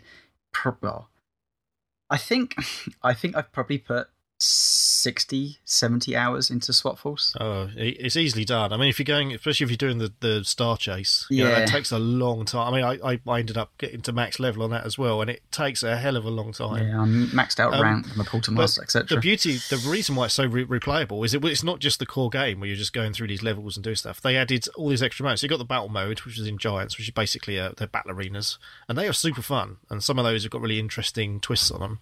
But then you have the missions as well, you know, which you you would find and then do, and some of those can be quite quite challenging and they're like little mini levels that you can uh, play on like score attacks and things I think this is the thing that really got you Tony Yeah, I'm, I'm, super. not, I'm not a big fan I'm not into like leaderboards and stuff but I know for folk that are this was like a major bonus uh, in Swap Force Yeah, did, once again, this is this feels like a, a fully developed next gen title. Um, they they did a lot. They they made the player. You know, you had this massive collection of Skylanders. So I had a massive collection of Skylanders from the original game and Giants, and of course, all that stuff would transfer over, into uh, Force. But then again, you're playing Force, so you're more than likely just going to be using the Force characters to see what they are. But what they did, and you know, this feels you know exactly the next progression of what this game should be. They put a ton of hooks in there to say, okay, look, we know that people are collecting this stuff, so what we're going to do, we're going to put you know basically a page, uh, an area where you can view all your different Skylanders. So you can scan everyone in, you know, take every Skylander, and we're going to stick it on a page, and we're going to you know give you recognition that you've collected all these different Skylanders. We're going to give you you know bonuses in game. We're going to give you, you know, maybe extra hats, you know, all these different things. And not only that, you can go on there and you can go, do you know what? I know Gary's into uh, into Skylanders. Let me just look at his profile, and you can go over there, and then you can see all the Skylanders that Gary's got, and you're like, oh wow, I'm part of a community of people that are into this stuff. It's not just me playing here with my little toys. You know, here are X amount of people, or like, or other people can see you and go, oh wow, look, they've collected them, but I've only got them. Oh, he's got the special edition uh, Bumble Blast, the Christmas Bumble Blast. I don't. Maybe I should get that. And you know, Gary, is that one any good? You know, what's it different? They did this really good thing where they they put lots of little traps or little hooks into it to make you feel like you know this was a collector's hobby rather than just I'm playing Skylanders. And they added lots of different modes where you could do arena battles, etc., and challenges where all that stuff had times, you score modes. Um, there's score modes across all the games, but this one you could see other people's scores. So it wasn't just you competing against your own scores; it's you competing against your friends, which I think is a, a an important aspect of any game is to see how you can stack against your friends to make it feel like a different big community. Um, the reason we bring bring this up as a big thing is this is something that actually dis, you know that they they seem to have well they have they've put in the bin for trap team i don't want to quite get onto trap team yet but it, this is something that they've moved away, away from and if you didn't realize how important it was in Swap Force when it's taken away from you you realize quite what a genius stroke it was um, from Vicarious Visions, the fact that they took this and said, "Yeah, let's make, let's have all these next gen hooks and tie it into this game." Because it, you know, I don't know about you guys, but I found that stuff brilliant. I gotta say, I don't think I've ever looked at anybody else's. Ah, No, I don't think. I just don't uh, think it ever even occurred to me to even do that. Shit. I got to do it now, though. I'll go. I'll do it once we're done here. I know you could, but I never, I never bothered either. I mean, I saw like some people on my list who would appear on the, you know, the kind of le- uh, high score tables after you complete, uh, you know, a mission or something. But I just saw that as being quite cool that I could see what, you know, all my friends are playing it. You know, there's more people out there playing it. yeah, it's nice. Uh, yeah, I, I can understand what you're saying about the, and uh, like I said, you know, uh, for a lot of people, they love that kind of uh, score chase, and obviously this this has score chase modes as well, which you know feed into that, and uh, they just put so much into it. I mean, there's just so much love, care, and attention that's put into Mm. Swap Force. I cannot praise it enough. Also, the level. I think the level design overall is is so much better than it's appeared in any of the games. Um, yeah, I can think and- of one. There's a piece of DLC. So it's a shame it's DLC actually. That um, DLC being that you need to buy the physical item to unlock. yeah, you don't have to download it. Um, think that's for it's sure. um, it's like a clock tower item you need, but it's it reminds me um, uh, of Ratchet and Clank: uh, A Crack in Time, which is there's uh, in this piece of DLC you have to you know there's certain um, areas that you have to stop time, jump around, get across uh, platforms, um, and there's like a strict little time limit before you can do that, and you have to play around with different characters which are faster that can actually make these uh, these little time limits that are set within the game. Shame it's not a mainstay level, but it's a really good piece of level design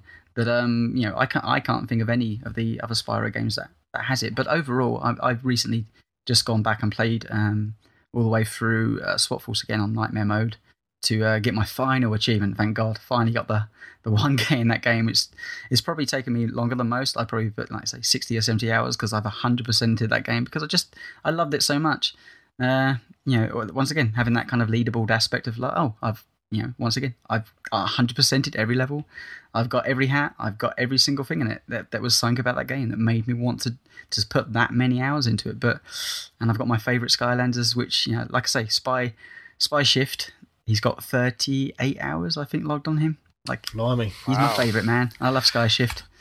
Um, and you know, people like um, you know, another Skylander, Sky Star Strike. She has this great move where she can actually repel repel any attack thrown at her. It's all timing based. It's all about reactions. That you know, you can have you know bullets and bombs come flying at you, and you can you know if you if you got your, your timing down right, you can just repel it back at these people. Stuff like that. There's some really interesting stuff they've done with uh, each one and every one of the Skylanders.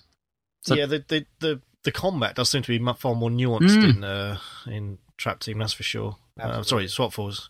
Um, I mean, I think that's what makes the arena battle so rewarding, where you can play them over and over again, uh, because the you know the the you know the, there is just so, so much more you can do with it. There's you know there are you know as Yeah, I they- mentioned they- earlier. they throw a lot more stuff. There's there's there's multiple things. So normally you'd have a a guy that you know would be causing a lot of aggro around you, or you'll be healing people, healing the enemies that you're trying to kill, and you'd have to focus in on that one guy rather than you know just take down the minions around you. It did that Yeah. a lot. You know, that you, there was always multiple stages of the combat rather than just kill things around you. Yeah, yeah. Like I said all the new characters, a lot of them have got combos you can use, and, and sometimes even when you're playing it co-op, there's like really good combinations of characters you can use to you know you really test yourself with it. You know, and you know, I said you know playing it with my daughter. Who, you know, she's I know she's almost six, but she you know she's not that old at all. Um, we can actually play a fairly decent standard. You know, we can we can we can play most of those on normal and occasionally push it on hard as well, um, because we you know the, the characters that um, we like to play, we've learned so well what their movesets are and how they complement each other that you can be you can be a badass. You know, it's it's Yeah. just really really good fun. And again, of course, every time you get a new Skylander, you can. That's what I tend to do when I get a new one. Is I normally um, level them up with the Battle Arena for a few uh, rounds first, because then that's how you discover their move sets and what they do. Um, It's a, But- it's a shame in a way, and I, I know we've all worked around this stuff, but it's a shame in the way that a lot of the the move sets have locked away until you played a lot of the game. Um, most most of the Skylander games, unless you play the entirety of the game with one Skylander, you won't get it to max level, um, which is a shame because you you want to be messing around different Skylanders all the time, so you feel a bit restricted. You want to upgrade all that upgrade pass, but it, you know the time invested per Skylander seems quite high for what kind of game it is. Um, there Oh, I, is to- ways. I totally agree. You know, I, mean, I think that's one of the things we haven't really mentioned, but in they've kind of changed that uh, speed of leveling up in Trap Team. I know we haven't covered Trap Team yet, but I noticed that you can upgrade your characters a lot faster in Trap Mhm. Team. I mean, you can max Yeah. them out like within an hour or whatever. But you know, there was also the uh, the Sky Diamond trick in uh, Yeah. Swap Yeah, Force. I think pretty much everybody who's serious about the game did that trick to level their guys. I'm sure you guys must have done it, right? What what Of is this trick? Never heard of it. Um, yes. And I'm sure they knew about it when they put it in there as well. yeah, both both games. So you, you have a, a trick in Giants where if you complete the game, um, you can reload the very end of the game, and there's a bunch of gold at the very end of the level. Uh, you can you know, basically upgrade all your Giants very very quickly. Um, that's you know not level wise, but you can unlock all the powers. And same for Swap Force. There was a, a diamond in one of the DLC pack or one of the packs you could buy that had this weird glitch that you could instantly hit this thing and, and get gold from it, uh, thus giving you ability.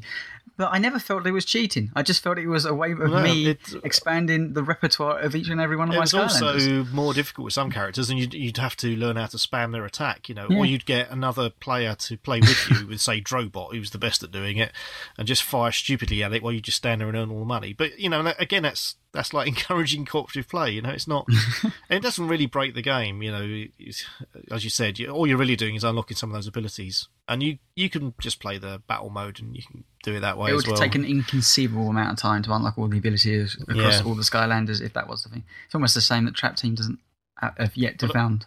but I do feel in some way talking about Swap Force is a is like saying all the things that are great about Swap Force is a bit like talking about the things that aren't so great in Trap Team. It's like all the bits that you know we're saying about that we really liked are all the bits we are probably gonna. Yeah, so com- move, moving on to Trap Team. Obviously, it came out earlier this year, so October 2014, across all the platforms we previously mentioned, but also iOS, which is a big step for them. Um, difference here Vicarious Visions are obviously on their off year now, um, and it's Toys for Bobs that have retaken the road.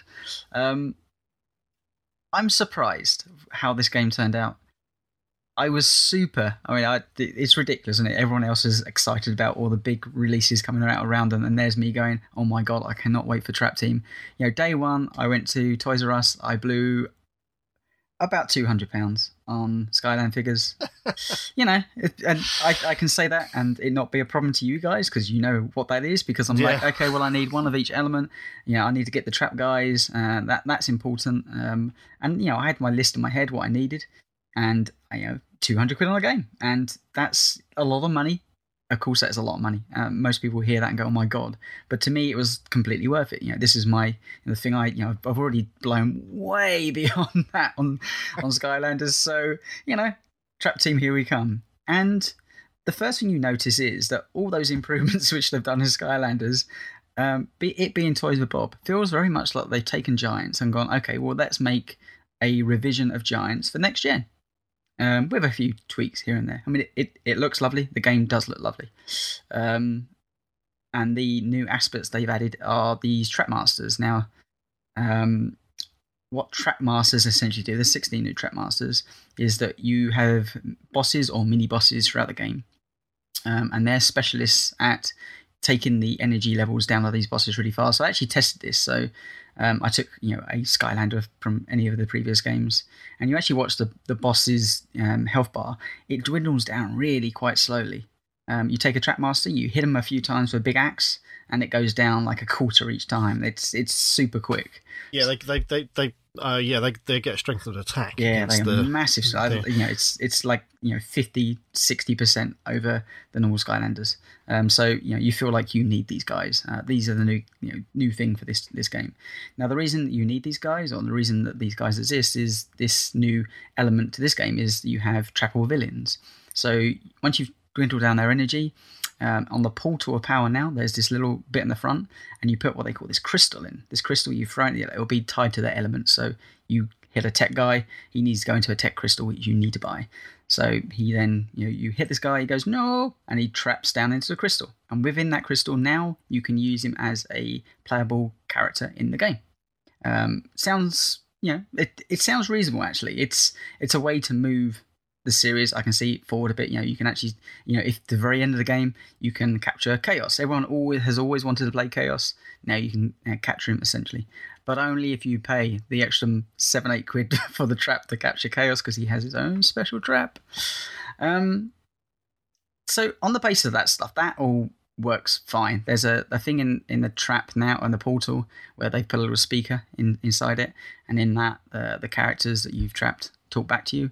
Um, they're they're kind of yeah annoying. In, in my okay from from a man playing this from a grown man playing this I, they are frustrating. Quite often I'd leave the, the traps out of the trap just to keep them try, quiet because I found their their quips to be quite annoying. If you weren't doing very well in the game they would tell you so and if you were doing too well they kept saying you know tag me in. But I can see how if you've got a, a young daughter or a, a young you know children around you they would find them fascinating. My girls think they're hilarious um, but they're two, so they have very little judgment about these things. I'd say. Oh, I think some of them are funny. I do- you know they're, not. I, I mean, I like uh, Chef Pepperjack. Oh, he's I think okay, he's. yeah. I think he's pretty funny. Yeah, some of them are irritating, but uh, some of them. Like, I think the real pity for me. I think. I think the trap team thing. It's a Like I thing. said, you got to remember it's for kids. I think for kids they really get it. They they they think it's they think it's cool. You know that. Uh, you know, it gets put inside the trap, which is the crystal, as you described. And then when you put the trap in there, all of a sudden it starts talking. My issue, I think, I have with the game is that the trap masters are super dull. They are, you know, apart from one, their moves are boring and they're really limited. They have none of the dyna- sort of dynamism that the the swap force Really, characters they're slow as giants as well. There is well, yeah, they're sort of hard, well, not all of them. A couple, two of them are uh, normal normal speed, but yeah, most of them are slower. I think they've nerfed them because they're more powerful, and that's why they make them slower. Um, and they're just they're just boring. They're just super super boring, and even the even the designs aren't that great. I don't think some of them are okay, but the ones the characters that have the best designs are the villains, are the ones you trap. And what I would love to do, I would love a Chef Pepperjack character, you know, a, a, model. I don't want this silly little bit of plastic with. I want Chef Pepperjack because he's, uh, you know, he's one of my favourite characters in the game, and I feel like they've.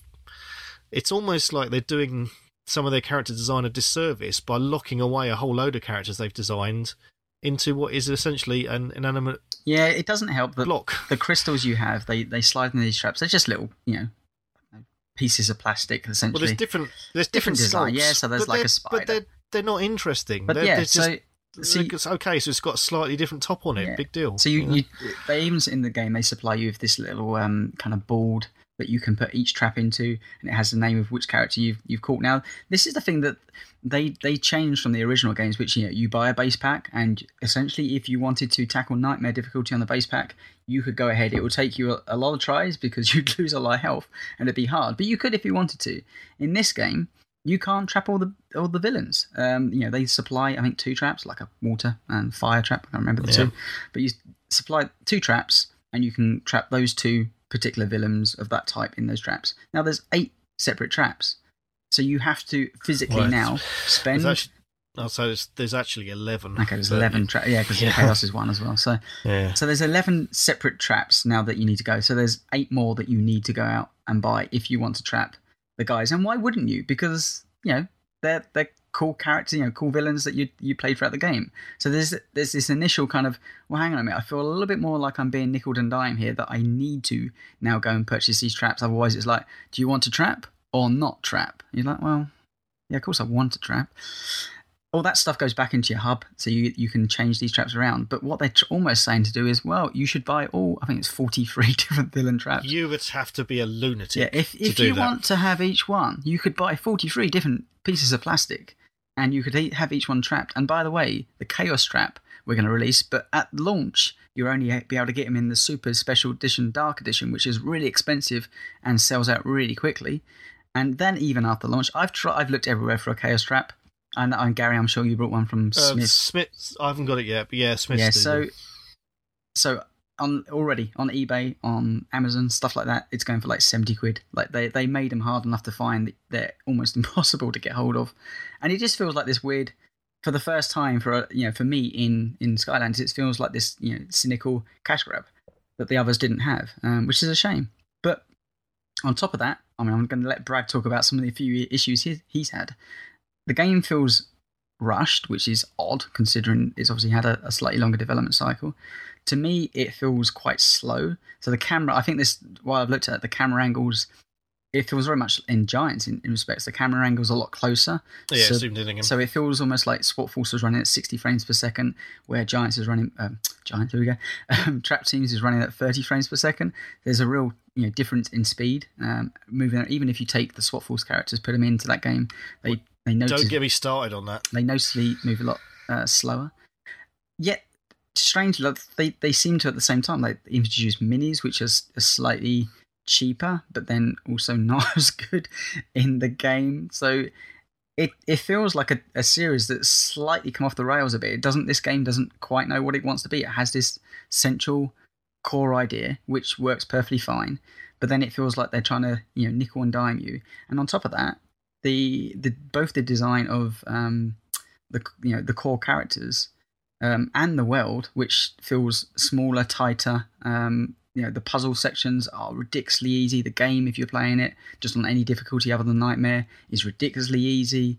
Um, Brad, you can talk about that. It feels like it's it's it's buggy as hell. I've had a few crashes. Um, Brad, I don't know if you've managed to complete it now.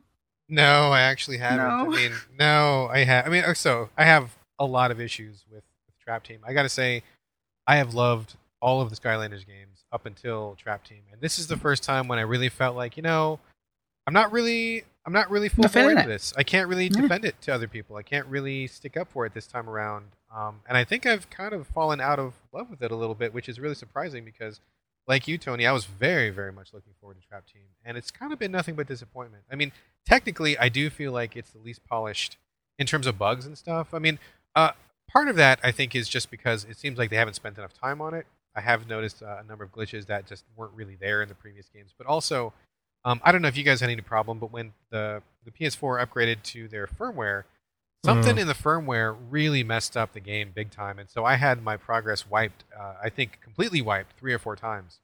So when I was trying to play through the game for review and playing with my family, we get through a number of levels, and then all of a sudden, data corrupted.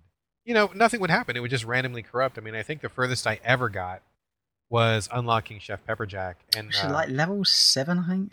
Yeah, I mean, 18? I don't know if that's even halfway through the game or what, no, but it's like quite. we unlocked him, and I thought, oh, it's that guy that Zan likes. Let's check him out, and then it's up, data corrupted. Okay, wiped, gone again. And I got to say, uh, I'm not a person who really re- replays games a lot, and to have my data wiped three or four times really killed a lot of my enthusiasm to come back to the game. So, I mean, maybe part of that is on Sony because of the firmware, but also, I mean, I just think that the game doesn't feel as, as polished as, as previously. And to kind of echo everything you guys have said, this is the first time when I really feel like they're really getting greedy. Um, I know that people always say that Swap Force is kind of a money game. You know, it's going to be really expensive. Don't get into it because your kids are going to want you to buy everything kind of true, but at the same time, I feel like you could really make a good case for why you would want to buy those things. The characters are so different, they're so interesting. Um, I feel like there was real value there, but this is the first time when I feel like the value is maybe not there. I think the core characters, the standard Swap Force characters, I think are boring. I think the Trap Masters are incredibly boring. They're so boring. I, I look at them in the store. I just I can't even force myself to pay the fifteen dollars to get one because I'm like it's just like nothing special about these guys. They don't seem interesting at all. I bought a couple, and I've been very disappointed with them. I never use them. I think they're really dull, and I think the the minis feel like a real cash-in thing. The traps, buying all the traps. I mean, you know, you mentioned you want to have one element of each trap, but you know, each trap can only hold one person, and if you unlock six different water element guys, then you know theoretically they want you to have six different traps, and those are like five bucks each or whatever. There's no Mhm. way I'm spending that money on a cheap little piece of plastic just so I can access this guy that I've unlocked in game. I mean, I feel like they really have gotten gotten away with themselves when it comes to how much money they can milk out of this, and I think they've gone a little bit too far. Um, and and also just Zan, totally again, I'm right on, I'm right on the same page with you. I think the best characters are the bosses, and yet the bosses are the one thing that you can't really buy a figure for. You can buy Yeah. the trap, but having the trap is not the same thing as having this cool figure on your shelf. I would love to have like a broccoli guy figure or a sheep. Creep figure. I think they're Yeah. I think Yeah. they're great. The bosses are. great, and that you can't buy those. And it seems totally bizarre to me that the things that you can buy feel like a waste of money and they're boring and they're not really engaging. And the things that you really want to buy are the things that they don't have a physical good for. It almost feels like they're setting it up whatever the sequel may be. You know, you start owning these characters. I don't around it. know. I it almost feels to me like I mean, this is the, a thing I've moaned about on Twitter. and It always feels to me like there's a bit of bad blood between the two studios as well because they've totally nerfed the Swap Force characters. Mhm. When you bring them in the game, they are smaller than the minis. You know, they they are scaled down to this tiny little figure, and and they, as you said, they don't move as quick, and they and compared to the Trap Masters, who you know, if you look at them on, to scale on your you know on your shelf, uh, you know they're they're the same size or bigger. They're tiny. They're like under their armpits, and it's almost like you know we don't you know that other game we made we won't, we'll forget about that because I mean It's Infinity Ward versus Treyarch again, isn't it? It's yeah, ridiculous. I mean, it- it's got all like it's got loads of support for giants in it. You know, so the you know there's various points where you can use a giant to do things, or there's the, the boulders and there's you know things like that. But none of the stuff that was in Trap Team, the characters or the mini games or any of that stuff, has made it across. And I find that baffling that you would How- take how- just such a big step backwards. How do you not that- have a core like Trap Team had a core, you know, thing around? Like the design around it was was perfect. How do you then just Yeah, completely I mean, okay, dump that and say, okay, we're not having that at all. We're just going to go own little way. They brought Skystones back, which I did like. I like which was like a, little, a mini game that was in Giants. Yeah. But it's not as good as the, the one that was in Giants. And they, they brought the lock puzzles back from Giants as well. It's like the lock the kind of lock puzzles they introduced in uh, Trap Team. I thought were really cool. They were like uh, they you know required a bit more thought to solving them, and then they've just gone back to the same ones that they had in the first two Yeah. games. It does feel very stale and. Despite that, I mean, I've I, you've you, you finished it, Tony. I have, yeah, yeah. I'm Yeah, I- so I, I got to the penultimate level and then I stopped playing because I don't have a chaos trap. And I thought, well, at some point it's going to ask me to trap chaos, and so I'm not going to go. I'm going to stop at this point until I get the trap. And I've now been waiting what five, six weeks. Um, what I will say is that I know you had all those problems, Brad, and um, un- unluckily for you, I think the point at which you were getting your data wiped is about is the point where actually the game actually gets quite good. Those opening levels are so tedious. Um, they're some of the worst in in the whole series, and then you get past um, probably about a third of the way in, and then they start getting interesting, and there's actually some really good level design. But they're all tucked away in the middle. You know, you've got to get through some of the game before you even get to the interesting stuff. Hmm. Um, yeah, I, I can't. You know, I am enjoying it still because at the end of the day, it's still Skylanders, and there are some characters that I have liked, like Treadhead. Um, but yeah, I just I cannot really fathom. Well, you know, it it like you said, it feels like a rush product, and I don't. Although I think the traps are kind of cool, I wish they'd find some other way of using them that didn't mean that the best characters are now locked away in very boring bits of It's, plastic. it's the same issue of you know Treyarch versus Infinity Ward, The way that you know they have zombie game mode in one, but they don't have it in the, in the others. Yeah. And you know you've got people going, oh, I, you know, why is there not just a core base of this? Like it's Call of Duty. Like just have a core set of features. Like don't one year have one, one year off, then come I- back with the the next year. It just it makes the the product feel really disjointed. You know, Sky unfortunately, you know, unfortunately for to- Toys for Bob, um, in- you know, Vicarious Vision did a better job with Swap Force, and they should have just taken that stuff and gone, okay, we'll take that on board. You know, we've got our own set of ideas about level design, etc. But we have that that set, and we move forward. And I think none of these problems we're having now would would suffice, apart from the character design, which is just you know bland to say the least. And like Brad, it, it's a real shame because you know there's me throwing all down this money on day one. Um, I brought that initial batch of figures and haven't felt any compulsion to buy any more. And that's from somebody that's got every single other figure throughout the series, you know, core base figures. uh, to to come to this point now, gone. You know what? It's it's all right. I, I, I yeah, I've I'm, I've not I've stopped looking. You know, Yeah. there was a time where I was always looking at what was coming in the next wave. I'm just not bothered to look anymore. I'm like, well, I'll wait till it comes out. So that's a and I'll make call disaster, surely, for Activision's point of view, because you, you Yeah. know, the game makes X amount of money, but oh man, it, I'm sure it's the the figures themselves are the things that they they cash in on. I think the thing they've well, so, so just briefly, I think the thing they have got going for them is that Disney Infinity dropped the ball as well. So um, I think the only worry I have is that this will end up like the bloody guitar games, you know, and it will just peter out through really bad decisions from Mm. uh, the studios. I mean, if they if they lost the interest of hardcore people like us, I mean, I have no idea how much money altogether we've all spent on this, but clearly we were all in it, you know, balls deep. If we're all saying, "Oh, we don't really like this much," we're not even looking at the shelves anymore. I mean, I would, I was just like you, Zan. I was buying one or two figures a week for as long as those figures were coming out, no problem. I was Mm. it the whole time, and now, like you, I mean, we don't even really play the game. I don't really feel any compulsion to even go back Yeah. and finish Trap Team. You know, I have to just- say, I've gone back on Nightmare difficulty, and the game is a lot better purely on that because it's a real challenge. From all the games that they actually put up, of you know, you, you can't you can't mess around on that difficulty in that game. But once again, you have to un- you have to play through all the game to unlock it. It's annoys me about all the Mhm. games in that. But the boss fights are pretty hard, and you have to use the trap masters, and you have to use them in sensible ways. Um, I- And I wouldn't mind if the Trap Masters were fun to play. yeah, but a- yeah, they're apart from so Gear, apart So they're boring. so they're incredibly boring. I think I've got seven of them, and the only one I like is Gear Shift. Um, is it not Gear Shift? Yeah, Gear Yeah, Shift, Gear which is yeah. the girl, and she wasn't available at launch. She was one of the ones that was locked away in an exclusive deal. Um, the, but the others, yeah, the one, particularly the one you get with it. Um, I can't remember his name now, but But alligator bow bow. I tried him for ten minutes, and I said, "Don't want to play him anymore." My Yeah. daughter tried him and went, "Nah." I use it's not- Bushwhacker, which is a life one that you could buy separately. It's It's pretty fairly good. dull. You kind of walk around and whack Yeah, things big with axe. You know, it works. axe. Yeah, they're they're really. I just you know, I don't know whether it's just that there's so many characters now that we're we're kind of getting a bit burnt out on them, but I just feel they just lack that kind of originality that they they had in Swap Mm. Force, which is such a shame. Yeah, it's, it's, Um, it's definitely a big step back in terms of visual design and in terms of how they actually play. I mean, to go from a character where you're throwing water balloons in order to wet guys down and then you zap them with electricity to a guy who has an axe. Yeah, You know, I mean, that's like a- it, yeah. It's a huge step back. It's it's totally a step. Yeah, I mean, the the, the trap masters are basically giants, aren't they? Yeah, I mean, this is this is this is giants too, and all they've done is taken the giants and reskinned them as trap masters, um, and then added this gimmick of the the traps, which, uh, like I said, I, I think the traps would have been cool used in a different way. You know, like um. Uh, throughout, it's not just characters you can buy. We're not talked about that, but you can buy other things as well, like the like utility pieces, like the diamond we talked about. I'd have liked it if they'd have used the traps in that way somehow. They're like the magic crystals you could put in and would do something. But um, yeah, I don't know. Yeah. We'll see. we'll see. Right, we had some correspondence about uh, Skylanders, uh, plenty of on the forum. We even had an email about it. So uh, let's get back and, and talk about some of the correspondence. So Andy Kurosaki on the forum said, I've played and enjoyed this series up until Trap Team. It combines two of my favourite things games and action figures. Okay, toys.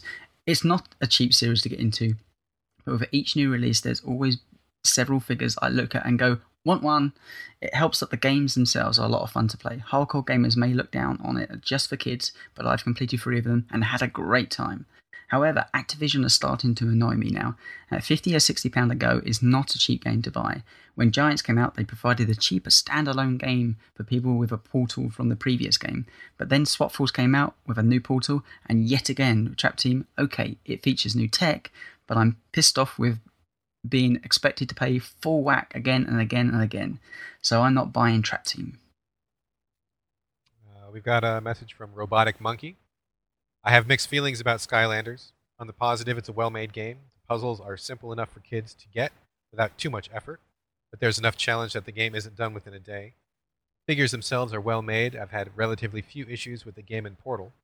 I got the original for my daughter as a Christmas gift, so the music in the game will always remind me of time off of work, sat on the floor, and enjoying playing. On the negative side, it's impossible to fully complete the game with without buying at least a few extra figures. Being on a very tight budget, it's difficult difficult to explain to a child why there are parts of the game she's not allowed to play, and this makes the whole concept of Skylanders change from a fun toy into a cynical cash grab. This only seems to get worse when you fall down the rabbit hole of collecting. figures that are only obtainable as part of a three pack, or worse, only available at certain retailers. Thankfully, my daughter isn't an obsessive collector, but even so, I shudder to think of how much one single game has cost me over the years. Given that this game is aimed squarely at kids, I can't really shake off how exploitive that seems. Uh, Logic Sword from the forum said, the Skylander games, or at least the collection of characters that, sl- that are slowly building up, are going to be the end of my marriage, and not entirely sure why I've let it get to this point.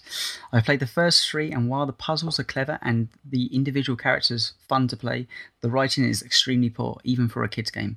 I played the first one coming off the back of Lego City Undercover, which certainly didn't help its cause, but I get the feeling that the main problem is that you are even less to the story than the silent protagonist, given that you could be one of what must be coming up to 100 possible characters. The story, therefore, has to be based around uh, based on the secondary characters, such as Flynn, who is infuriatingly dull, or you fancy Cali, or an utterly incompetent, woeful, uh, uh, incompetent, wonderful. Why should I like you? Um, or Chaos reminds me of over the top. Let's players and Glumshanks, who at least has the decency to inject some snark into proceedings. So why do I keep playing them? Partly the puzzles, partly because, well, apologies to the wife, collecting the little figures and swapping them during play is fun, but also because they have the tendency to completely throw the curveball at you. The main moment I'm talking about is in Skylanders Giants, where you encounter the world of the Wilikin, swapping between a version of the world where they are puppets to where they come to life is one of the creepiest things I've come across. It's hard to recommend them though. The cost to actually see all of the game is high, with it just becoming more and more expensive the longer the series go, come, goes on. So, to sum up all those um, correspondence, is that that issue of it's a lot of money. Um, maybe don't go down that, that rabbit hole if you can avoid it. Uh, I think Gary's right. You know, there, there's a certain way if you if you just do a Google search, there's always a way to completely play all the game with the smallest amount of characters, like I say, normally eight. So um, you don't have to buy every character. Well, here's a handy bit of advice. And if you fancy doing playing Skylanders, only buy Swap Force and only buy the, those six characters. And if you want to know what they are, just hit me up on Twitter and I'll tell you exactly which ones to get. There we go. And you'll have a whale of a time and you can not bother with any of the other other three games. So, um, let's just quickly summarize our feelings on the games. I think we're all roughly going to be the same. Um, I'll go first. I I really like Skylanders. It's one of those things where a lot of people kind of look at you, have that look of go, "Oh man, how much have you spent?" Uh, and my quick answer is, well, you know what? I really enjoy the games. Um, probably over the period of time across all the games, I've spent you know best part of 200 plus hours playing across them all, and you know to me that's worth the investment of these characters. I think you know we've talked a lot about how the series has um, you know evolved over a period of time, but clearly Swap Force hit the nail on the head. If you can, you know, now Swap Force is, is cheap because Trap Team's are anywhere. Concentrate your time and effort on that, and if you enjoy that game, then go ahead, hit eBay, hit the stores, get the cheap figures, and, and work your way around the other titles.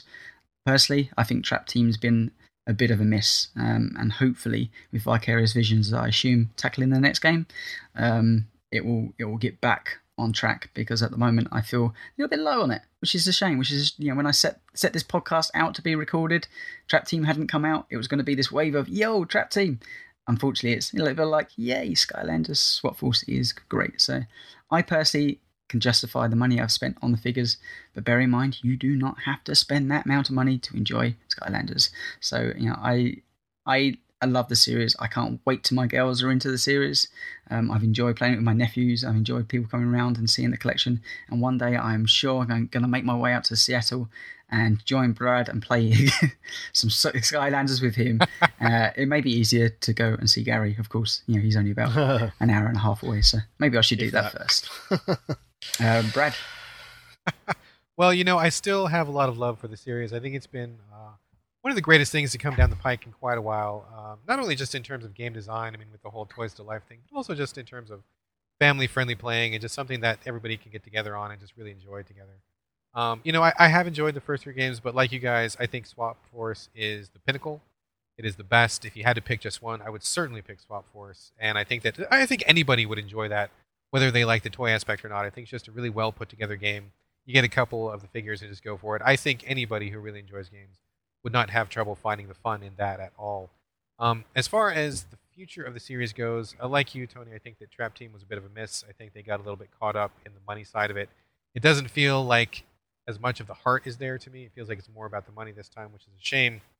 Um, I think there is still potential, though. I don't really want swap uh, or Skylanders to go away. I mean, I think I would love to play more games if they got back to the quality of Swap Force. I mean, maybe fewer figures with better design, less Yeah. doodads, and just focus on just you know a core experience. That would be great. There's still plenty of profit to be had, and I think a lot of fun left in there, a lot of potential left to go. So, um, yeah, not too high on Trap Team, but I I certainly stand behind Swap Force, and I think that uh, that in itself is a great achievement. I- Anybody could enjoy that. just to talk over you for a second, Gary, but I, what I feel about um, Swap Force is that the series grew along with the, the people playing it. So you know, I, you know, if you were eight or nine playing um, uh, Spyro's Adventure when it first came out, I, I think you know you become a teenager at the same time that Swap Force was doing the rounds, or you know, around that twelve period, and I think it aimed at that that generation perfectly, and it made it a little bit more kind of teenage esque. And I think it, the weirdly the weird thing with Trap Team is that the uh, the game design to me feels focused to a much lower age group, so back down to like five to eight.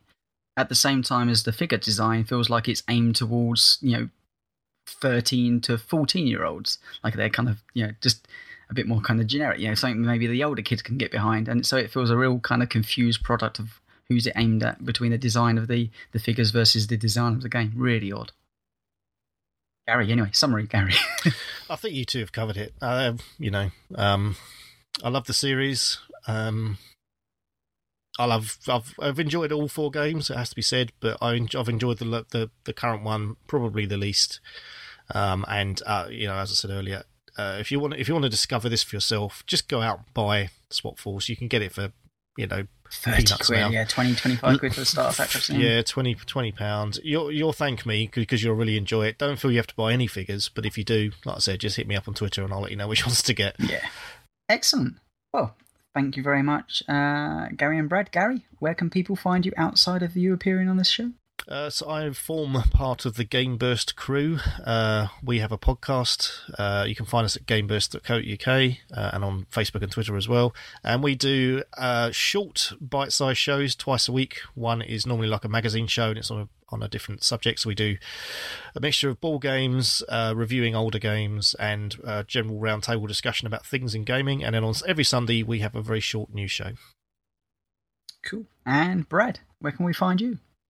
I'm constantly on Twitter, so I, I usually interact with people the most on Twitter. If you want to get in touch with me, that is a really great way to do it. I'm also the managing editor of GameCritics.com, so all of my actual full-on reviews will appear at GameCritics. We have gotten into a pretty good swing of things lately, so we've been Yeah, pretty frequently, much more frequently than earlier in the year. So hopefully we'll continue that momentum. And if you want to read uh, just me just talking about just random game stuff, I do blog at drinkingcoffeecola.blogspot.com. I used to update it like a couple times a week, but in the fourth quarter things get crazy. It's really uh, gotten kind of sporadic, but it's still a live blog, still update to it, and you can uh, catch me at any of those places for sure. It must be an American thing, a coffee cola. Uh, what that is. Uh, there's kind of a long story behind that on another show, perhaps I shall share. Brilliant. Right, that's uh, the Skylander show wrapped up. Um, obviously, we're heading towards Chris- Christmas at a, a rate of knots. Um, but Leon will be your host next time, uh, covering Nights into Dream. Uh, I think possibly specifically for the uh, the Christmas level, etc. Almost happened last year. It's happening this year. Very highly requested show, Nights into Dream, and Leon will wish you a merry Christmas there. But from me, Gary and Brad, Merry Christmas from us. Uh, we will see you next time.